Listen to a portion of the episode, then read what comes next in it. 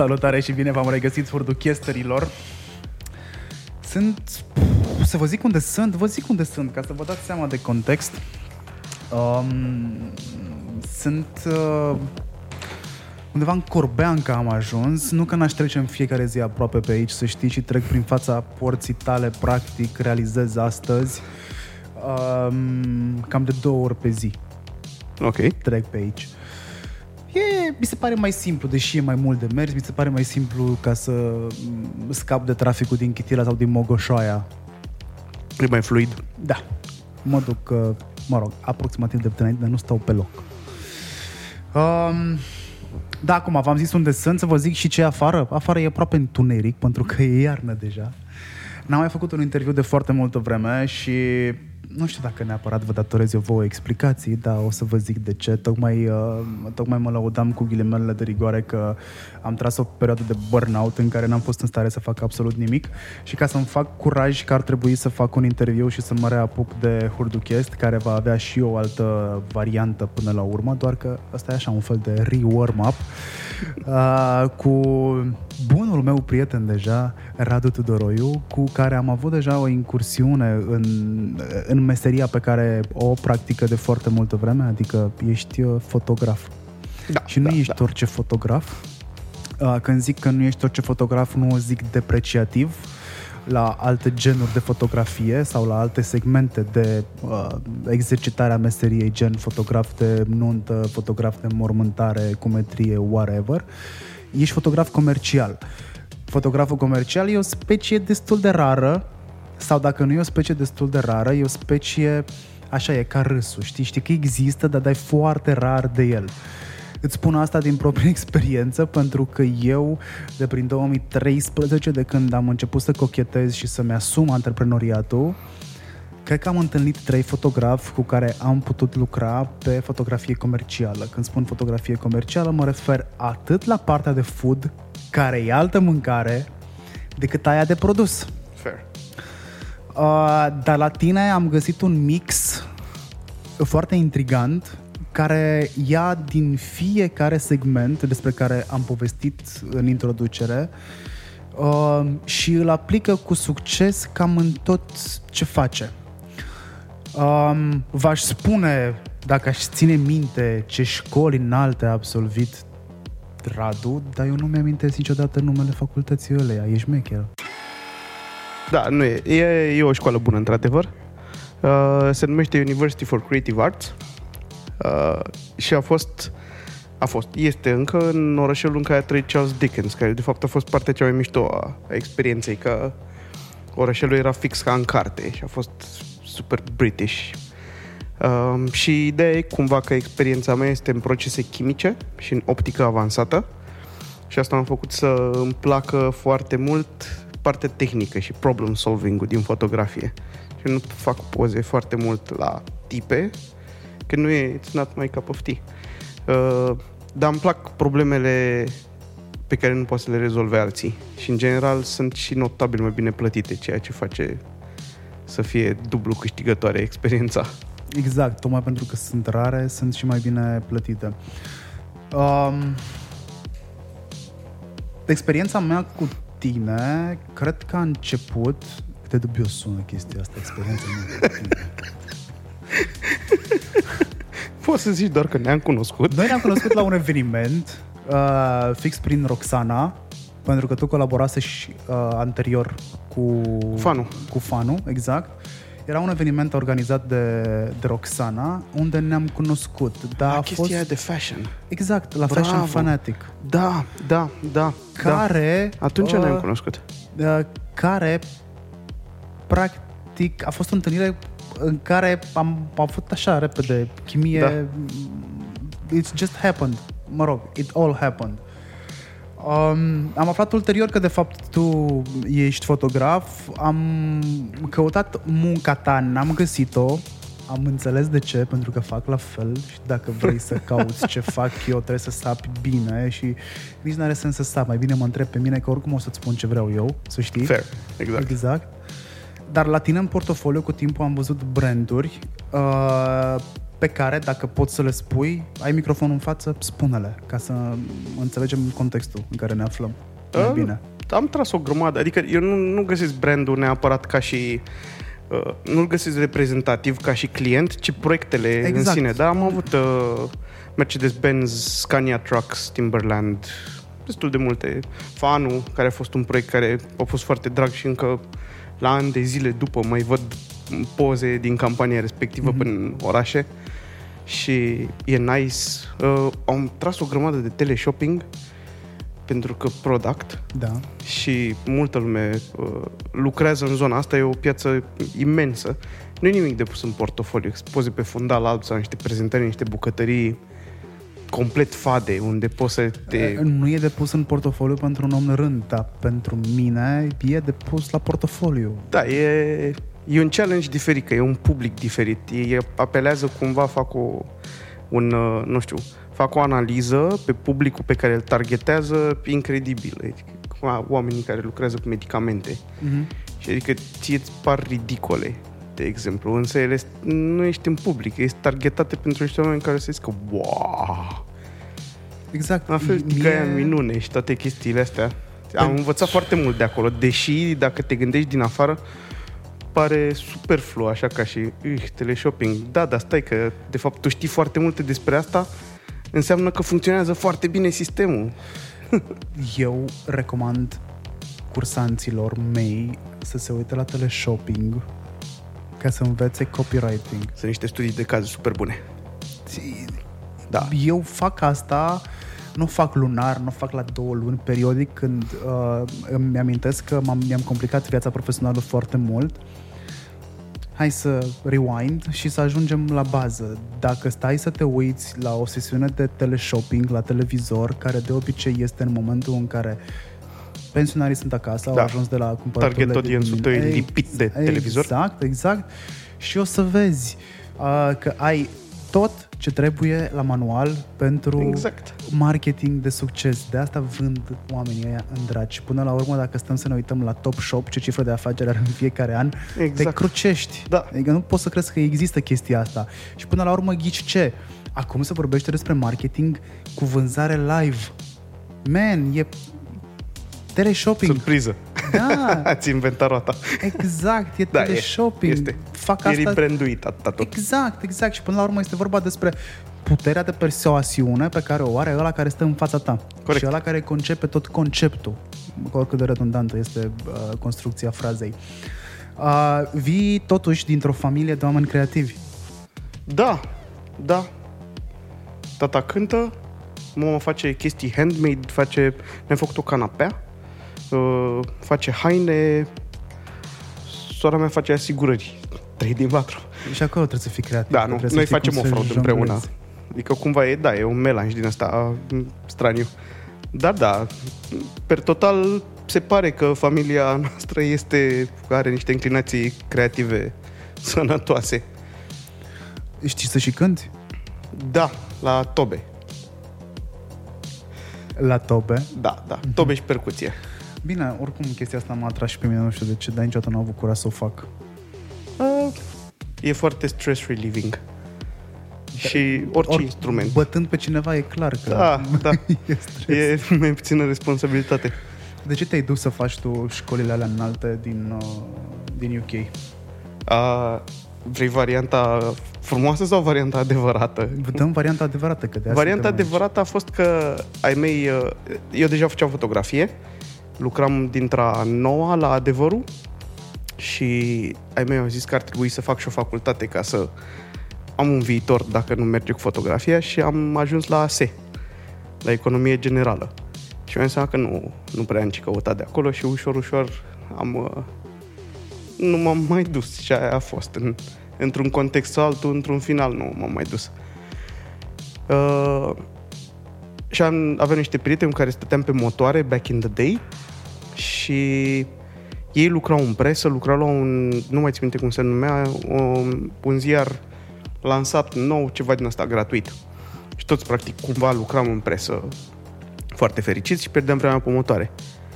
Iar uh, prietena mea uh, bună din grupul nostru de prieteni ne-a găsit pe noi doi care eram Adi și cu mine, amândoi lăsați de facultate și a zis, bă, dar voi nu faceți nimic așa, adică uite, ăsta face, ăsta face, eu fac, voi n- cum?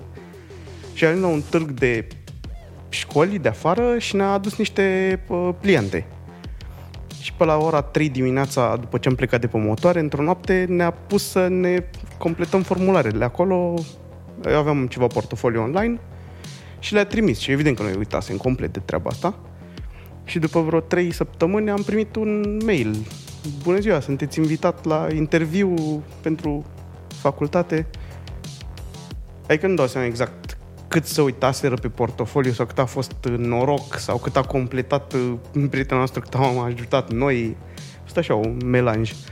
Uh, ideea a fost că eu am luat-o foarte în glumă, că zic, bă, cine știu care din prietenii mei dubioși vrea să facă o glumă și să ajung cu avionul până în Anglia. Și am zis, bă, eu nu-mi bat capul să mă duc până la facultate acolo ca să fiu respins. Adică dacă e, puteți vede- vedeți portofoliu online, vă mai trebuie niște poze ce mai trăsesem. Uh, nu știu, nu prea e mult de vorbi față în față, mai mult decât v-aș da într-un mail cu niște poze. Adică vă arăt și o poză cu mine. Și aia e. Și într-un final, după două săptămâni, a zis, a, da, ok, sunteți uh, admis, completați formularele astea, uh, aveți nevoie de campus, astea sunt opțiunile, atâta costă, uh, asta e subvenționat. Felicitări! Și de-abia atunci, pe la jumatea lui august, uh, am conștientizat de fapt că eu chiar intrasem la facultate. Zic, până atunci nu, era o chestie așa, era o glumă care părea că se prelungește nefiresc de mult. Și concluzia a fost că până la urmă am căutat facultate și chiar exista. Deci că n-a fost niciodată o intenție să ajung la facultate, mai degrabă mi s-a întâmplat. Când ai început să vezi ca o oportunitate? Uh, Fotografia sau facultatea? Facultatea. Că, Ah. practic, erai un pier de vară care a crezut că îi se face o farsă, tocmai pentru că el știe că este un pier de vară și toți prietenii știu chestia asta și dintr-o dată shit got real.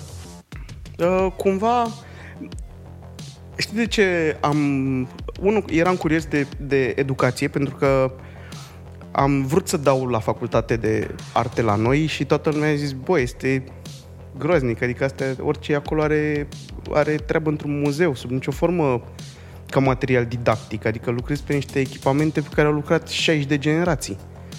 Deci n-are sens să dai bani. Uh, și cumva pierde vară e impropriu, pentru că lucram foarte mult la ziar și îmi plăcea teribil de mult. Uh, ajunsesem să stau weekendurile, să lucrez full-time. Scuze-mă că te întrerup, dar pier de vară vei fi tot Educațional. timpul în, conti... deci, în contextul părinților noștri ai fost un pier de vară. A, așa da. Pentru că și eu am fost la fel, tot un pier de vară am fost, indiferent de cât de mult munceam pe terasă, în bar, la club seara sau în radio, tot pier de vară eram. Da, atunci da. Uh, ce mi s-a părut interesant a fost că pentru prima oară, de fapt, uh, părea reală perspectiva de a lucra la Magnum. Magnum este o agenție de fotografi din, uh, în Londra, are o sucursală în Londra, uh, care a dat uh, lumii între, a fost făcută de patru dintre cei mai mari fotografi din lume, uh, istoric vorbind, și cumva a ajuns așa un soi de, nu știu, Eton sau uh, whatever, Harvard-ul uh, fotografiei, adică dacă ajungi acolo și să cari câini de cafea, e ceva, că ai contact cu uh, fotografi gen Alex Soth, uh, cei care au scos super multă, mult material și practic, uh, nu știu cum să zic, uh, există fotografi care sunt buni, odată au un album, au două albume, dar cei care uh, rămân constanți de-a lungul anilor și la al șaselea și la al șaptelea uh, album și serie de povești, uh, sunt niște fotografi creativi, dar care sunt îndrăgostiți de rutină și practic undeva în melanjul ăsta e fix în mijloc magnumul. Fiecare uh, are un stil pe care îl respectă și cumva a devenit așa un etalon. Eu asta fac, pentru asta mă plătești ridicol de mulți bani pentru că eu sunt magnum. Și ideea că aș fi putut, oarecum cum am ajuns la facultatea asta, să ajung măcar pe un birou pe acolo, să casc și ochii, să deschid o ușă, să văd cum e parchetul. și am ajuns, n-am ajuns să lucrez, dar am ajuns la, la, niște, la niște cursuri acolo și a fost uh, altfel decât speram eu. Că mi-am dat seama că mă plictisisem de jurnalism între timp. so I got what I wanted, but it was too late. Când uh, ai fost în facultate, ai lucrat ca fotograf? Ți-ai făcut mâna undeva sau pur și simplu ai învățat? Și ai avut foarte mult de făcut practică în cadrul facultății. Încerc să-mi dau seama cadrul în care te, de, de cadrul în care te-ai dezvoltat. Um, cadrul e foarte propice cumva uh, artiștilor, pentru că dacă pe interesează două chestii, unul de principiu să ieși cât de cât ok și doi să-și ia banii ori de la stat, ori de la părinți. Cât de cât ok înseamnă să nu-i faci de rușine dacă Da, tu adică să apare iei niște undeva. note de trecere. Nu trebuie să fii geniu, dar în principiu e ușor să iei note de trecere. Nu îi interesează pe nimeni să pici. Pentru că toată lumea rămâne fără bani. Inclusiv ei. Și așa cumva ei te ajută. Pe de altă parte, sunt semi-interesați de ce faci. Adică ei predau ceva material, dacă ești dispus să asculți, e bine, treci. Dacă vrei să faci cum eu am să fiu foarte interesat de partea asta de advertising, iluminări complexe și pe de altă parte de partea de chimie și optică, erau profesori care stăteau cu noi constant și ne dau material, aveam fonduri alocate din banii facultății și luam tot felul de, nu știu, uh, platină, paladiu, tot felul de substanțe, uh, cupru pur pentru tot felul de mixuri de chimicale. Și ai zis, bă, ok, uite, aici văd un, un, uh, o curiozitate sinceră. Hai să vedem unde duce și practic orice profesor aveai te ajuta în direcția asta. Uh, și te ajutau să lucrezi. Eu personal am tras destul de mult cât eram în facultate. Uh, joburi mici spre medii, dar uh, ideea că aveam la facultate resurse gen aparate Hasselblad, uh, camere video ARI, lumini ARI, uh, aveai asistenți de la facultate care veneau cu tine, unul, doi asistenți gratis și aveai tuba cu tot echipamentul, deci practic un set de producție complet super high-end pe gratis. Îl Bucuiai, exista acolo când ai nevoie și asta a fost un... O, de fapt, acolo a fost educația pe comercial. Că ea veneau cu tine și zis, bă, da, ok, n-ai mai făcut asta, nu? Hai să-ți arate tată cum se face. Uite, pe ăsta îl punem așa, asta îl punem așa, asta face asta, asta face asta. Și am învățat-o as I go, adică la primul shooting cu un asistent pe video am învățat camera pe platou, acolo. Eu nu știam exact cum funcționează. Am presupus că nu e complicat, atâta tot. Ca să setăm și contextul uh, părții logistice pe care facultatea o punea la dispoziție, uh, într-unul dintre IGTV-urile din perioada de lockdown, din martie, Mm, martie-aprilie atunci, am făcut un, un IGTV despre uh, DJI și Hasselblad. DJI cumpărase Hasselblad uh, și explicam contextul în care se întâmplă asta. Uh, Hasselblad sunt cei care au pus prima dată o cameră pe lună, practic sunt cei care au ajutat la documentarea live a, a selenizării. Da, sunt câteva companii care au devenit uh, legendare. Motorola Hasselblad și pentru, Omega. Da, și Motorola pentru uh, Exact. exact. transmisie. Da. Um, dar ăștia sunt cei care au reușit să facă uh, să facă imaginea, practic. Da, da. În momentul ăsta, dacă intrați pe Hasselblad, care se scrie cu 2S, uh, .com, o să vedeți că cea mai ieftină cameră, care este un medium, uh, e că e 15.000 fără obiectiv. Nu, cred că uh, au scăzut acum, era parcă 9800, Ați scăzut? 9800 badiu de euro. Eu cred că X1 îi zice, e un, uh, un mirrorless, o treabă de asta. Da. Super drăguță, adică e, un- e un body bun. Greu e. Asta ca să setăm contextul Da, da, în sunt- care tu te-ai aflat și uh, de ceea ce ți s-a pus la dispoziție prin comparație cu ceea ce spuneai că există șanse să găsești în România, adică Nu există Muzeu. șanse, existau acolo, le-am am auzit povești din, din facultate în care îmi spuneau că există o sală de mecuri, dar nu se folosește pentru că nimeni nu știe să le folosească și așa că stă încuiată și în sala de mecuri uh, le dădeau nu știu ce exerciții practici că erau băncile mari și puteau să lucreze pe ele, dar calculatoarele alea nu au fost folosite. Mi s-a părut normal, așa why? fantastic. Da, why bother? Uh, prima dată când am văzut mecuri, uh, man, nu știu, e că povestea acum e amuzantă, dar atunci a fost penibilă. Eram în Nant, uh, plecasem la un, fel, un soi de specializare uh, cu mai mulți colegi de la mine de la facultate. Eram un, eram un melanj de nații în facultatea aia. Ajunsesem într-o facultate de, de, de comunicații, mă rog, de comunicații, de comunicare. Genul de, ăla fapt. de summer school stuff. Exact, exact. Uh, undeva în Nantes, în Franța, unde am stat o perioadă apreciabilă de timp. Mm, Era prima mea ieșire în Europa serioasă, adică nu așa fugitivă, serioasă. Și ăștia aveau, ăștia aveau mecuri. Prima dată am văzut mecuri atunci, în 2008, 2007, Cam așa, something like- 2007 ceva de am genul. văzut și eu. Da. Și nu știam unde se bagă CD-ul.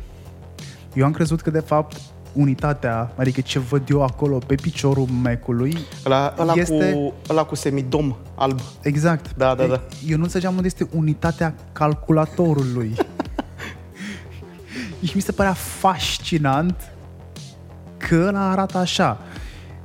La finalul incursiunii în cursuri și așa mai departe, am fost în programul media, am fost cobai în programul media, care acum finanțează foarte multe filme europene. Da. Um, am, am avut curaj să întreb la final că, cum funcționează chestia asta. Tastele mi amintesc și acum că erau total diferite față de ceea ce știam. Experiența era total diferită față de ceea ce Da. știam. Maușii erau dubioși rău de tot. Că n-aveau N-aveau, niciun, uh, n-aveau click dreapta. Și aveau, aveau doar rotița Bila. aia care era jumate Exact. băgată. Exact. Și... E, aveam în bibliotecă la facultate și prima oară când am văzut și eu, i-am văzut, eram la fel. Ok, și, și unde e restul? Ha, cum, cum folosim acest, acest straniu obiect? exact. Îl folosim noi Adică sau ne nu e- folosește el pe da. noi? E, e fix feeling-ul ăla de prima generație încălțată. Dar e normal, adică uh, real, uite, eu am auzit prima oară de Mac, eram, cred, în clasa a șaptea, a șase sau a șaptea, uh, și aveam uh, coleg băiatul unui primar. Uh, Mike sa era profesoară la noi în liceu. Uh, dacă dau mai multe detalii, oricum e prea evident cine e. Uh, dar îmi povestea și ne-a arătat, uh, ne-a arătat niște poze la un moment dat că taică îi luase Mac și de atunci exista iStyle Unirii și lângă iStyle Unirii erau Ultra Pro Computers care între timp au capotat și Păi iStyle nu mai a este capotat niciun, acum. nu mai Da. este ni- niciun asamblator. Exact, dacă asta erau. Exact. Și a zis, bă, uite, trebuie să mergem să îmi cumpăr niște boxe că le-a plătit tata și merg eu să le iau, nu știu. Și au ajuns la, la iStyle acolo, la Apple, la Unirii, la Gemini Citraco și am văzut uh, computerele alea cu full, alea pe care au, au făcut Apple-ul faimos, alea colorate. Și eram, wow, wow, și unde e restul? Păi nu, că tot e aici cum să bagi tot în monitor? Este incredibil. Și zic, da, păi, da, așa sunt toate acum. Am, Nu, am și eu acasă și n-arată așa. în spate am un tub CRT. da. Um, după facultate te-ai întors în țară. De ce te-ai întors în țară? Uh, sunt motive obiective și motive subiective. Uh, obiectiv are de-a face cu mediul de business. Anglia e un mediu unde ai un public foarte bine educat și niște furnizori foarte bine pregătiți. Iar șansa să ajungi și să excelezi e mică, pentru că tu deja te bați cu oameni care sunt născuți acolo, crescuți acolo, educați acolo, au relații. Ca într-o piesă de biogeografie. Exact, da. De- Exact. Exact așa. Uh, Dar pedigriul ăsta contează și faptul că ei au un mindset de lucru sănătos și nu e așa o peticeală cum e până Europa de Est, uh, te, te face să ai un pic de handicap. Și atunci m-am gândit de ce n-aș putea să fac, să iau know-how de acolo și să-l aplic aici, unde piața e mai puțin educată. Mi-e mai ușor să-mi, uh, să-mi iau de partea mea niște clienți prin chestii simple pe care alții nu le fac, gen livrează două zile mai înainte de deadline, pentru că deadline-ul e ultima zi, nu e ziua de livrat. Eu în ultima zi de livrat nu mai am nimic de făcut la deadline. Noi tot livrăm 5 zile, 3 zile înainte, știm cum să le dăm uh, câte review-uri dai, cum construiești, am, adică am luat know-how de acolo și l-am adus aici. Tot pe partea asta, mi-am seama că e o piață bună de uh, cursuri care au mers până în pandemie ok. Unde eu predau partea de fotografie și Photoshop și partea de business creativ în modul în care am făcut-o acolo și care funcționează, adică se, vede, se văd rezultatele ușor. Versus la noi unde se face ușor așa, lăutărește după ureche. Și asta cumva nu e rău, dar nu poți să corelezi unde ai făcut bine și unde e rezultat. Pur și simplu, uh, cauzalitate, corelare nu sunt acolo. Pur și simplu, uneori sunt, uneori nu sunt, dar niciodată nu poți pui degetul când ai făcut bine și când ai ieșit bine. Pe românește a fost o seară bună. Da, exact, exact, exact. Iar uh, subiectiv, fără să, fără să desconsider partea asta de tehnică, uh, există un vector de creație pe care îl ai. Și modul în care te simți, oamenii cu care interacționezi, influențează abilitatea ta de a fi creativ. Pentru că poți să mergi pe varianta asta uh, americană, că, uh, care spune că creativitatea se învață, de asta ei uh, merg pe asocieri, fac asocieri creative și încearcă să te educe să fii creativ, însă există o parte care ține de cum te simți tu în viața de zi cu zi și care influențează abilitatea ta de a fi creativ, fie că este o abilitate nativă, care se pare că există pe meleagurile noastre, uh, fie că e educată. Tu trebuie să ai un mediu propice în care să dezvolți creativitatea asta și am găsit că e mai degrabă aici decât afară. Principiul, da, asta a fost. Bun, te-ai dus afară din greșeală, uh, it was a joke, până când n-a mai fost o glumă. M-am întors intenționat. Așa, uh, ai realizat de fapt că ai picat într-o mină de aur și că trebuie să iei câte pepite poți. Fair. Uh, te-ai întors înapoi în țară pentru că ți-ai dat seama că aurul nu are la fel de multă valoare acolo ca aici, dar totuși te-ai întors într-o piață care este needucată. E o temă pe care o am eu la rândul meu la fiecare curs pe care îl susțineam la fel ca tine până în pandemie. E o temă pe care o am inclusiv în private messages cu terți, Mhm.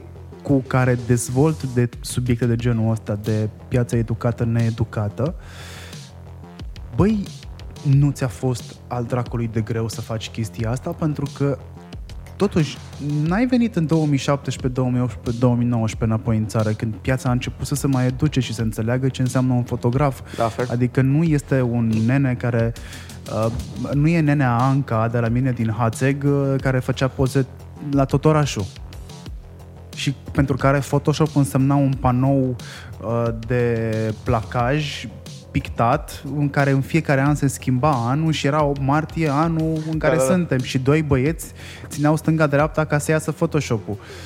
I mean, that old I am. Dar uh, te-ai întors într-o piață care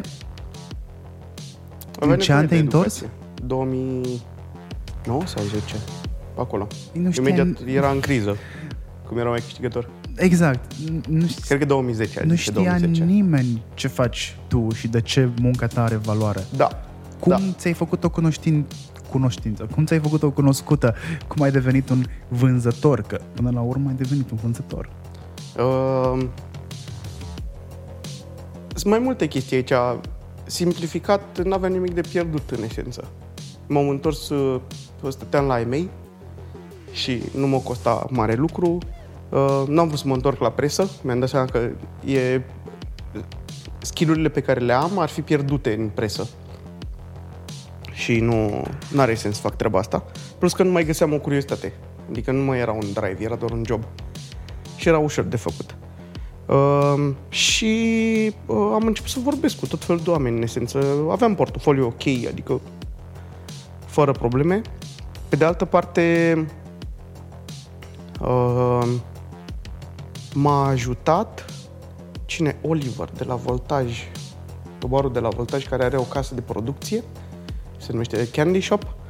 Uh, le-am făcut lor niște poze care le-au plăcut foarte mult. Cred că de la, de la el am primit bani sau de la Mateo, cântărețul, care uh, făcea, cred că făcea ceva producție muzicală la Oli. Și a zis, băi, trebuie să tragem, uh, să tragem o copertă de album și de la el am ajuns să lucrez cu alții și cu alții și am ajuns într-o vreme să trag o grămadă de artiști, multe uh, coperți și tot felul de chestii, uh, na, cover-uri, artworks and stuff like that. Erau ok, erau interesante pentru că începeam să, să-mi dau seama de piață una la mână și uh, încercam să fac așa un bear, să-mi iau un bearing, să văd cam cât dau oamenii pentru treaba asta și să fac calculul, băi, asta e cât mă costă pe mine să fac asta. Hai să facem calculul real, că oamenii au, păi noi avem buget standard 300 de euro. Păi stai că dacă mergi cu uh, Loganul sau dacă mergi cu Nesclas, nu dai tot acești bani pe kilometru. Trebuie să ne organizăm un pic. Dar până să pot să dau reply-ul ăsta, trebuia să construiesc un portofoliu și cumva la s-a, s-a, s-a construit ușor. Pentru că toată lumea a apreciat, băi, ăsta i-a dat mai devreme decât uh, toți erau or, obișnuiți să primească fix în buză. Stai că a dat mai devreme asta, stai că sunt pozele mai bune decât ne așteptam, stai că...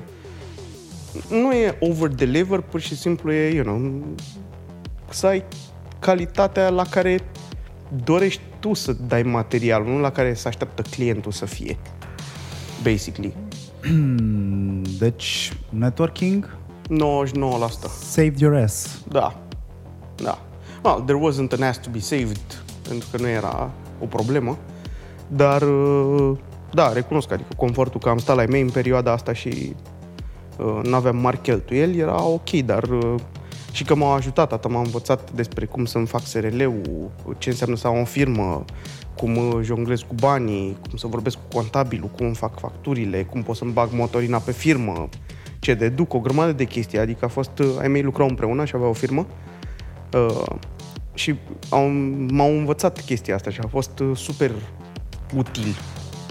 Și cumva am, am luat toate resursele pe care le-am avut aici și le-am pus la lucru, basically. Des, despre asta a fost vorba.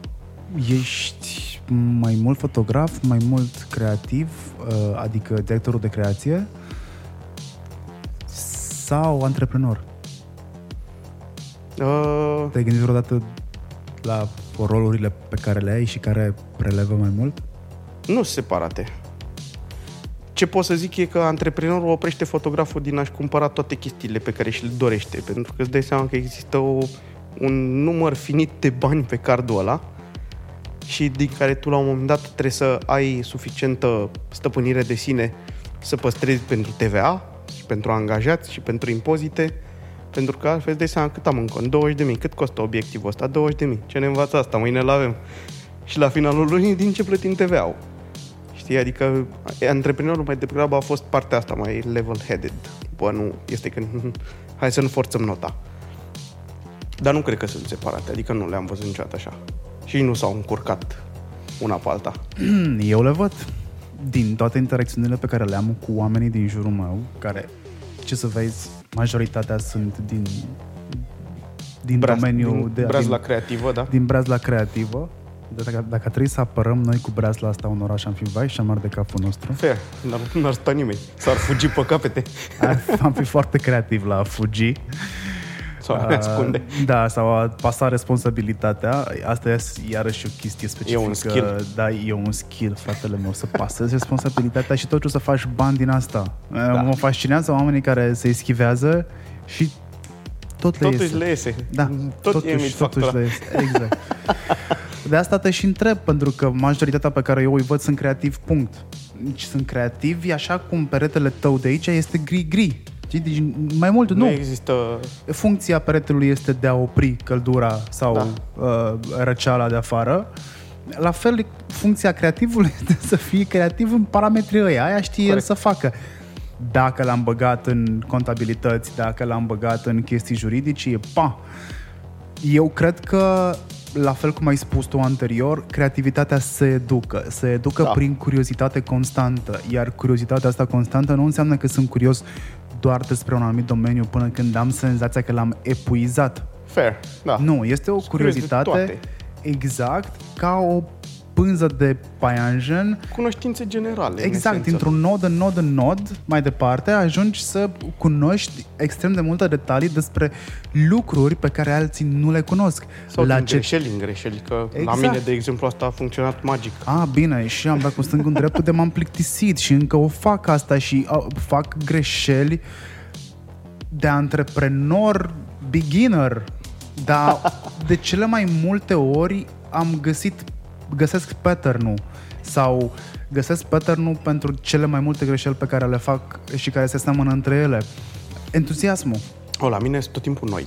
Tot timpul găsesc un motiv nou să fac o greșeală. Da, da, dar la mine e entuziasmul, știi? Și zic, mă, la, când trag linie zic, băi, Un pic trebuia să mă gândesc mai mult. un pic trebuie, exact, un pic trebuia să mă potolesc Dacă și e să fac, să simplific, să ajung la the core of the problem, un pic trebuia să fiu mai atent.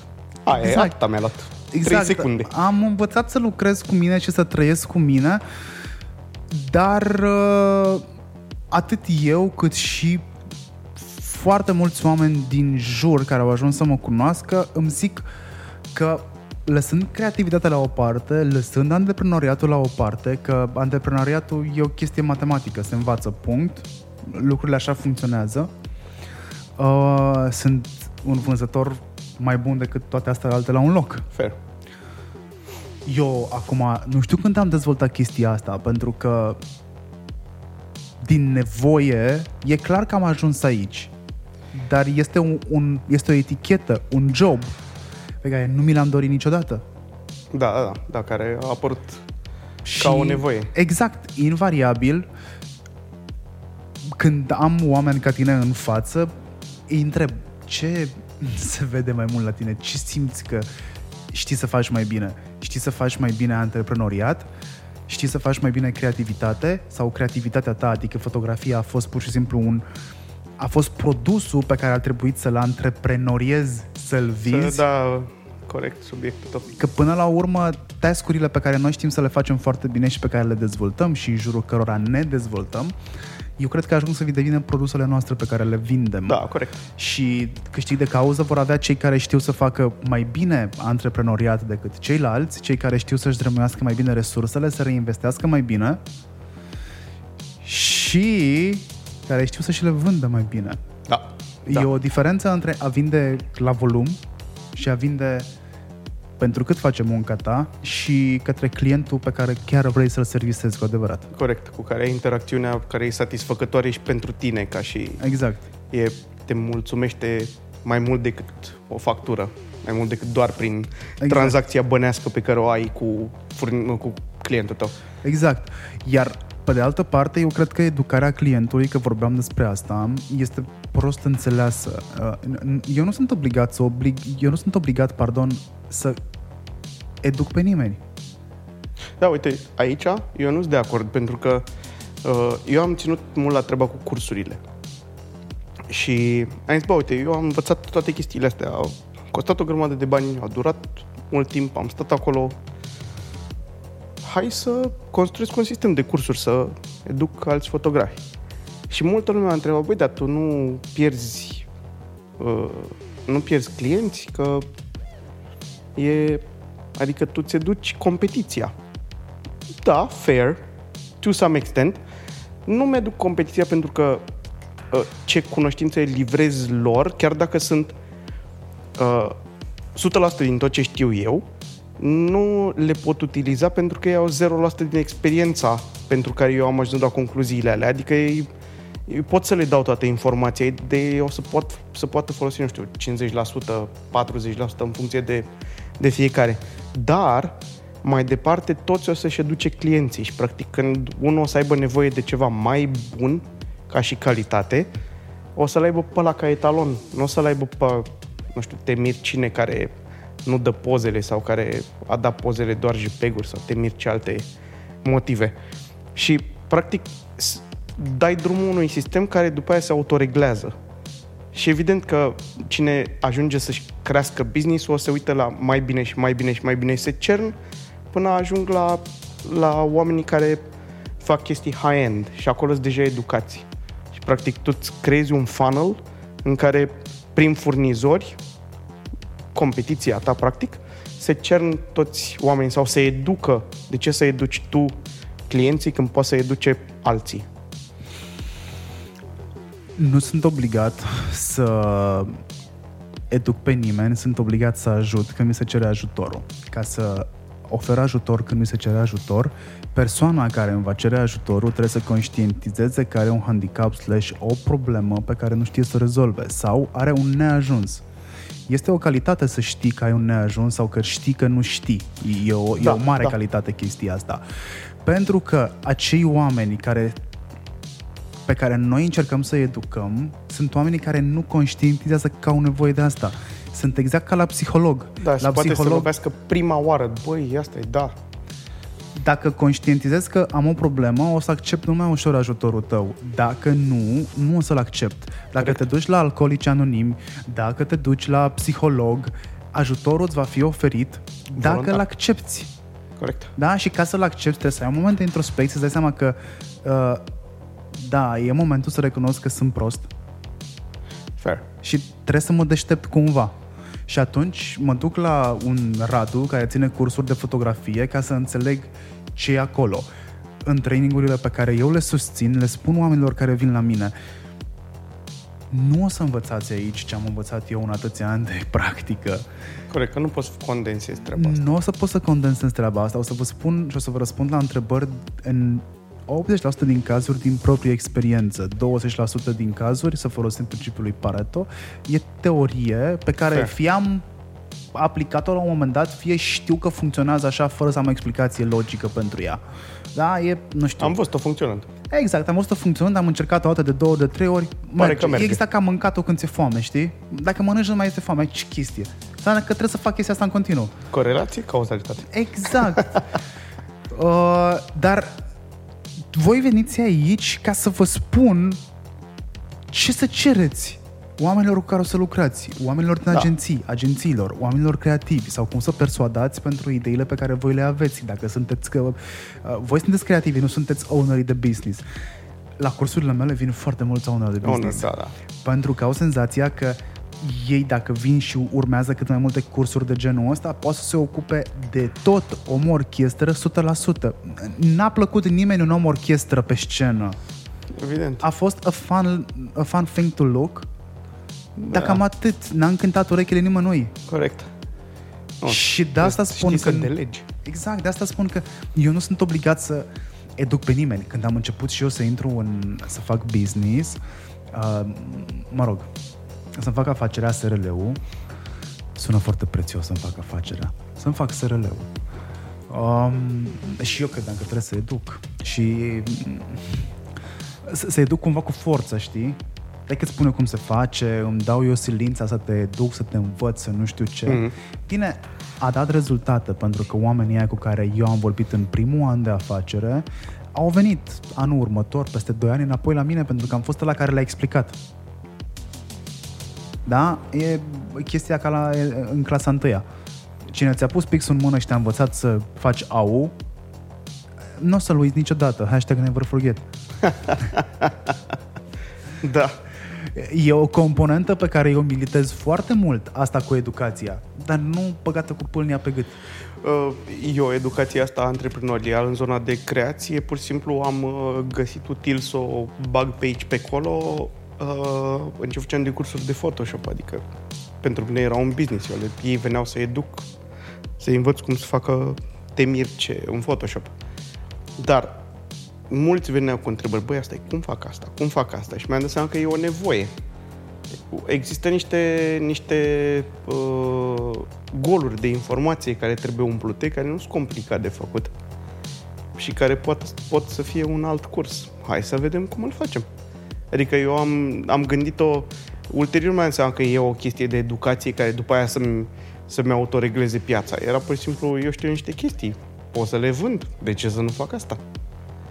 Exact. Asta a fost principiul de bază. De ce să fiu Dar tu ai început uh, să vinzi uh, know-how destul de târziu, că n-ai vândut-o din 2009 de când te-ai întors în țară. Da, nu, am început cursurile în 2013, cred, 2013 sau 2014 ceva de genul. Și au mers, au fost un proiect super bun cu, cu F64 și acum cred că, na, din cauza pandemiei, uh, cumva n-am, nu le-am mutat în online pentru că noi am, am militat foarte mult pentru uh, acreditare.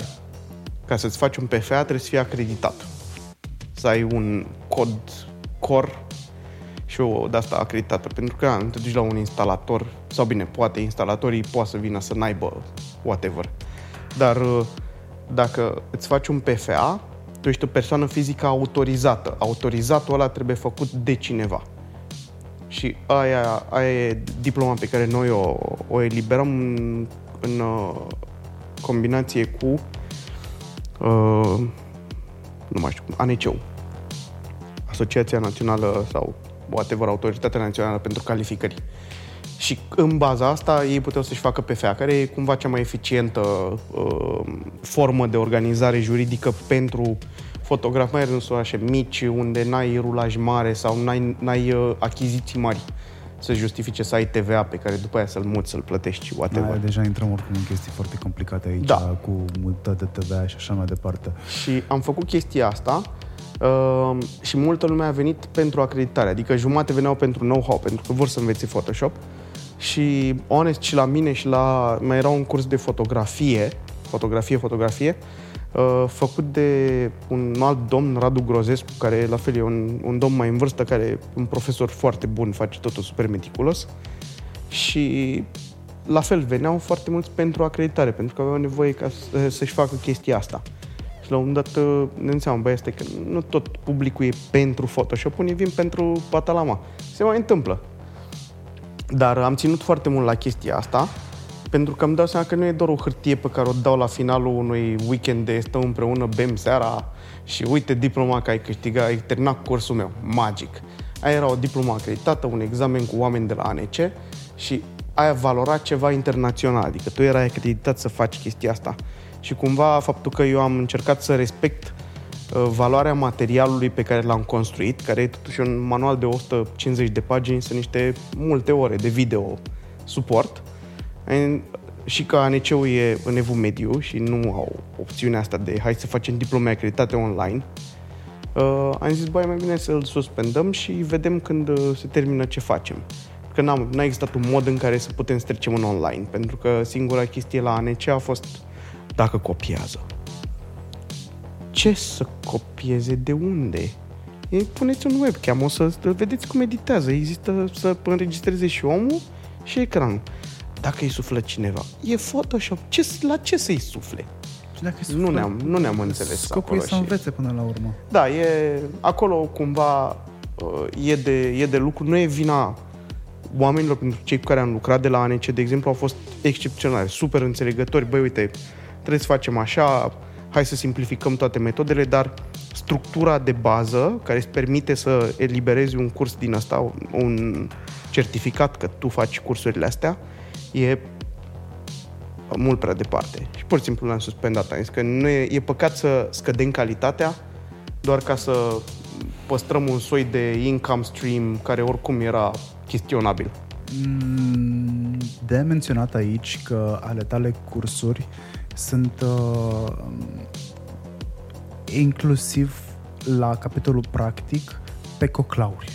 Da, da. Îți iei vanul, uh, ți-l încarci cu aparatură. Sunt mai multe, de obicei plecăm câte 3-4 mașini cu toată lumea, da. Am văzut poze, n-am, nu mai luat niciodată cu tine. Uh, apropo de nu mai luat niciodată cu tine, e prima dată când avem o discuție atât de aplicată pe, pe subiectul ăsta. Uh, Până acum, literalmente, în anii ăștia ne-am lizit. Da, corect. N-am avut niciodată o discuție serioasă. Mulțumim podcastului, ce să zic. Da, da. Uh, da, te-ai, apuc- te-ai apucat de cursuri, m, ai făcut puțin showbiz și după aia te-ai apucat de fotografie de aia Am făcut de nișă. Da, de nișă, cred că e mult spus, dar da, e, e o zonă de fotografie care poate e mai mult problem solving decât artă și cumva oamenii care fac fotografie vin cu ideea asta, trebuie să facem artă, suntem niște artiști. Fair, e un, e un vector creativ, dar creația are de-a face cu e la intersecția din a-ți înțelege echipamentul cu a înțelege intenția pentru care fotografiezi. Și uneori s-ar putea intenția să nu fie neapărat o gagică goală. Să fie un microchip. Aia e, pățești. Știi, dar e o chestie... Sunt lucruri pe care oamenii nu vor să le fotografieze pentru că nu, nu le văd ca ceva ce ar putea să fie apetisant. Că dacă este gândești, nu e, niciun, nu e nicio diferență între a fotografia o structură de aer condiționat și a fotografia o gagică. Sunt aceleași forme, aceleași linii, aceleași chestii pe care trebuie să o luminezi, aceleași volume pe care trebuie să le pui în valoare.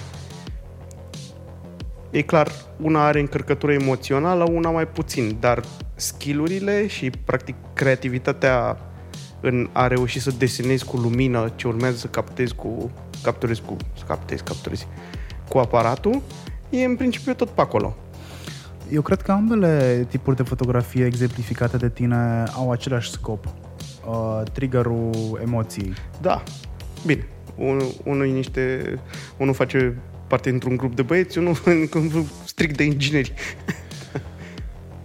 Dar da, e, e o chestie. Hei, eu zic că e mare skill și mare artă să faci un aparat de aer condiționat să îmi iasă în evidență și să mă gândesc că îl vreau pe ăla, nu pe ăla alt. Că până la urmă ne raportăm fix la ceea ce vedem. Fair, da. Și după nopțile pe care eu le-am stat cu fotografi uh, cu care am făcut fotografie de food, spre exemplu, sau uh-huh. după nopțile pe care le-am stat pe platouri de filmare, sau uh, uite, acum, în recenta experiență cu uh, podcastul Murdar, primul de ficțiune din România, în care am avut... La care suntem la zi? La care suntem la zi, da, știu. Hashtag apreciez. Um, Abia aștept să mă fac cu Dan Byron să întreb ce faci cu țitaș. Poți să-l întrebi acum. um, îmi, îmi dau seama că nu mai știu ce am vrut să zic. Uite, vezi, m-ai întrerupt. A, după nopțile petrecute cu fotografii? Da, nu mai țin minte ce am vrut să zic și uite, soția am și de mesaje. da.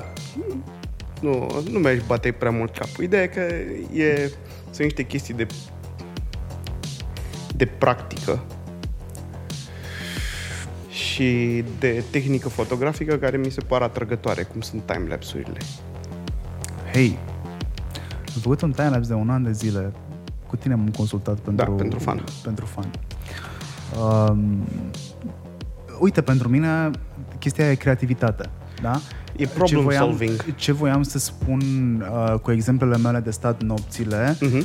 am văzut chestii banale care au fost rezolvate prin chestii creative. Da?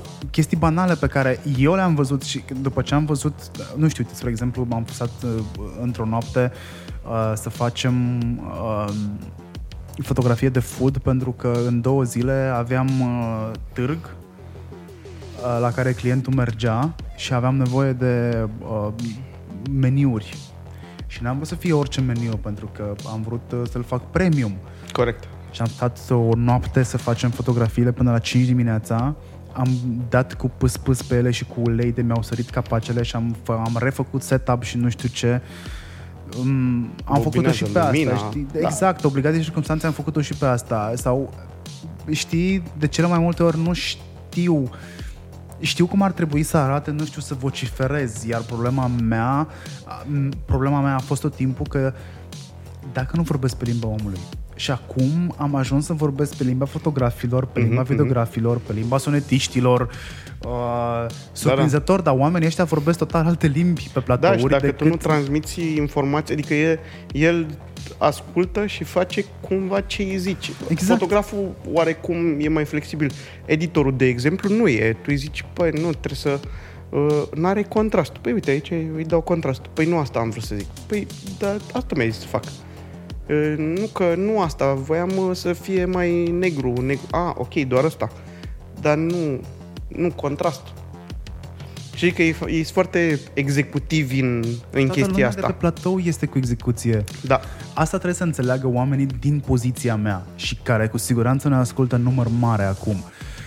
Guys, girls, în momentul în care lucrați sau ar trebui să lucrați cu oameni creativi, fotografi, um, Pf, uite cum am bocat la fotograf. Nu mai știu ce oameni Video- creativi mai există.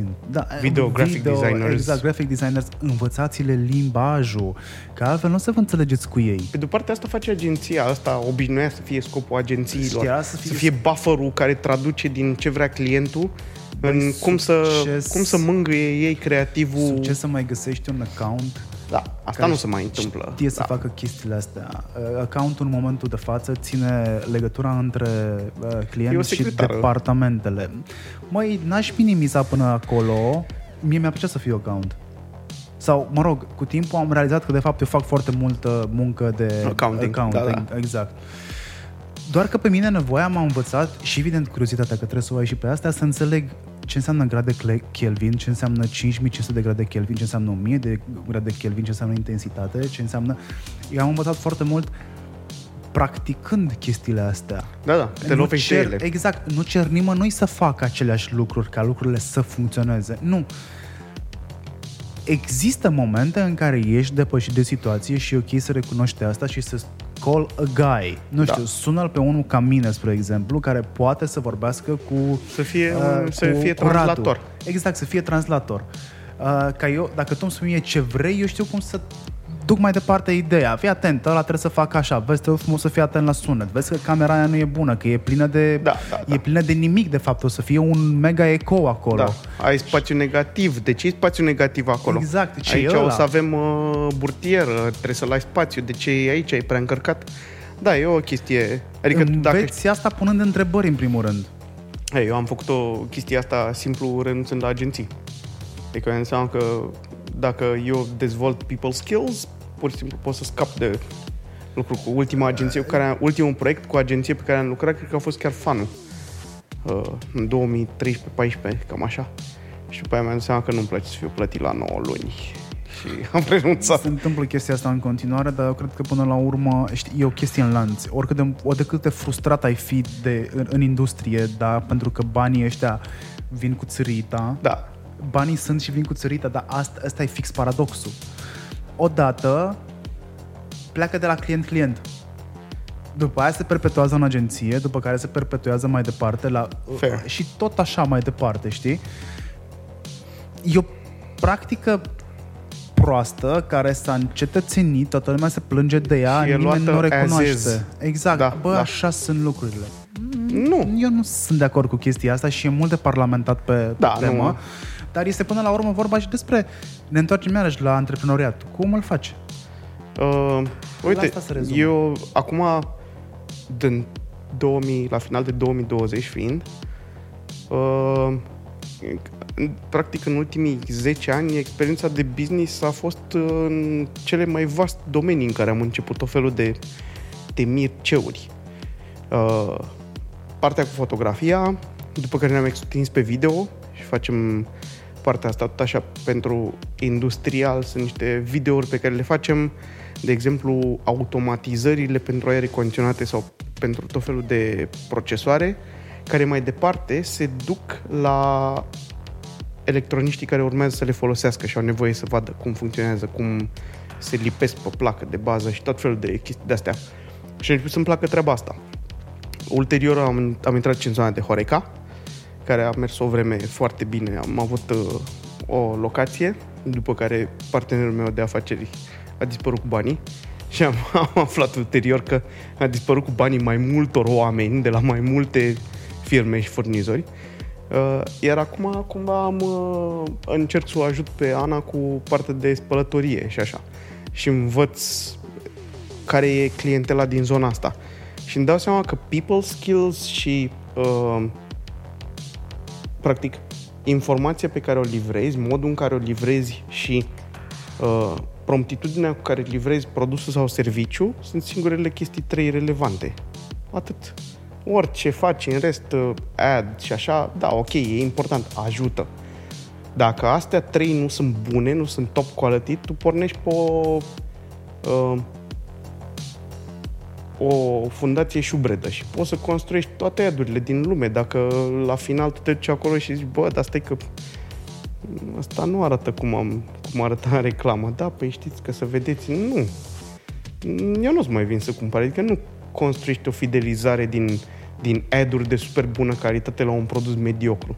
Mai bine ad-uri discrete și pe economie la un produs de super calitate care să, bă, uite, a over-delivered.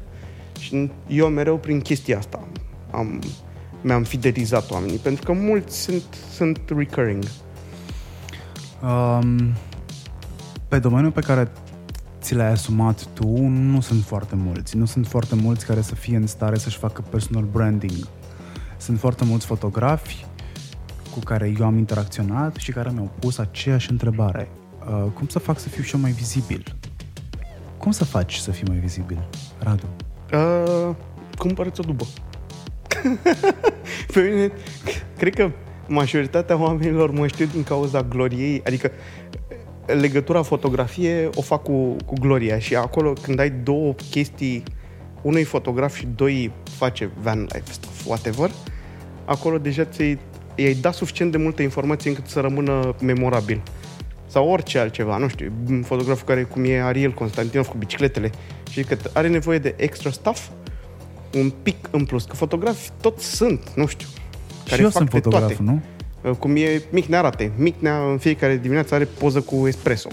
Și eu așa, îți minte. Mihnea uh, Retinski, cu... fotografa cu pisicile. Adică sunt... sunt... Mihnea e cu personalitatea la el. Yes. Mihnea bate foarte mult fotografi datorită personalității pe care o are. Da. Uh, și, și, uite, și, și Mihnea. Mihnea nu este outsider de nu este outsider. Da, se bagă acolo cu oamenii. Exact, este acolo. Foarte un... nice. Exact. Și asta îl face să fie plăcut. Băi, îmi place să lucrăm cu oameni. Hai să-l mai chemăm. E mai uite, scump. Sunt... Da, mă, dar uite că e mișto. Exact. Și bine, Mihnea este iarăși unul dintre cei care livrează. Da, ajută. Adică mă pun în, mă pun în poziția în care m-am aflat de foarte multe ori de altfel, mă pun în poziția omului care trebuie să fie sigur că dacă te-a contractat, primește la timp? Cum a promis, ca și calitate? Cel puțin cum a promis. Da, da, da. Cel puțin cum a promis. E, să-ți faci o rețea de oameni de genul ăsta este aproape imposibil. Alb. E aur, da. da. Dar cu timpul poți să ajungi să o, să o construiești. Tot cizelezi ușor, ușor. Da, că toți cresc cumva și a, ajung la optimul ăla unde sunt, bă, toți sunt mișto. Da, trebuie să mai degrabă să vezi potențial. Exact. Sunt unii care, bă, da, uite, e, e la început, da, uite, a făcut asta fără să-i zic. Ok, există ceva acolo. Adică... De cele mai multe ori aștept de la un, eu aștept de la un fotograf mm, sau de la un om cu care lucrez, oricare ar fi el, orice funcție ar avea, că e electrician, că e sculer matrițer, nu contează. Eu îți dau brief Dacă îți vine o idee mai bună decât am avut eu, spune-o. Adică cumva pe default o și aștept. Tu ești specialist. a fost bunicul. M-am abținut să nu râd. Bun. Eu nu cunosc pe nimeni care a fost sculer matrițer, dar am rămas cu chestia asta în cap, de știu, de unde din facultate. E un caz din ăsta că nu știi pe nimeni care să facă asta. Și știu da. și de unde am rămas din facultate, pentru că în facultate am avut la un moment dat un curs.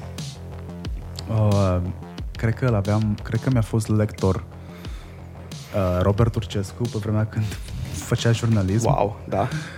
Uh, și cred că discutaserăm atunci despre meseriile pe care le au de fapt jurnaliștii din România și nu mai știu cine Dumnezeu era sculer matrițer și mă rog, niciun jurnalist consacrat în momentul ăsta care a prins anii 90 și s-a format în anii 90 nu este nu jurnalist. e jurnalism la bază. Exact, exact. toți sunt uh, prelucători prin așchiere. Cred că Andreea Marin este prelucător prin așchiere. Excelent!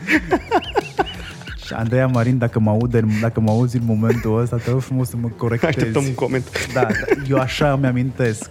Deci oricum, ideea este că nu e niciunul și asta cu sculer matrițer, care nici nu cred că știu exact ce înseamnă. Da, cred că e un nene care face uh, scule după matriță, nu? Face niște matrițe, de fapt. Așa. Din, după care îți fac scule tot așa Băi, numai că invers. la facultate în momentul în care a trebuit să iau ciocan de la pilă am avut maestru care m-a pus da, să mă da. îmbrac da. în... Uh, Uniforma aia, salopeta? Da, am prins în, în liceu, am zis facultate? În, în, în, în, liceu am prins-o. La atelier. Fapt, da, la atelier, la în atelier. generală, nu da, liceu. în generală. Aveam banc de lucru cu menghină, cu... Corect. Exact, exact. Băieții trebuia să știe chestia asta. Și fetele făceau uh, țesături. Asta nu mai ți minte. Știu că fetele făceau altceva, dar Asta Dar noi făceau. eram în subsol la, la Da, da, da, Eminescu și băgam acolo, la ciocane, traforaj. pilă și... Bă, nu zic, mi-au prins bine că, uite, acum la casă știu că îmi trebuie o pilă semirotundă care să te facă Fair, chestia da, aia. da, da. Știu care e treaba cu ele. Și chiar mi-am luat pilă. Mi-am Eu luat, încă am mai am setul de de, la- pilă. de la bunicul și cred că și de la străbunicul meu, care au fost... uh, Bunicul meu a făcut, a fost props master la uh, teatru de pe Lipscani.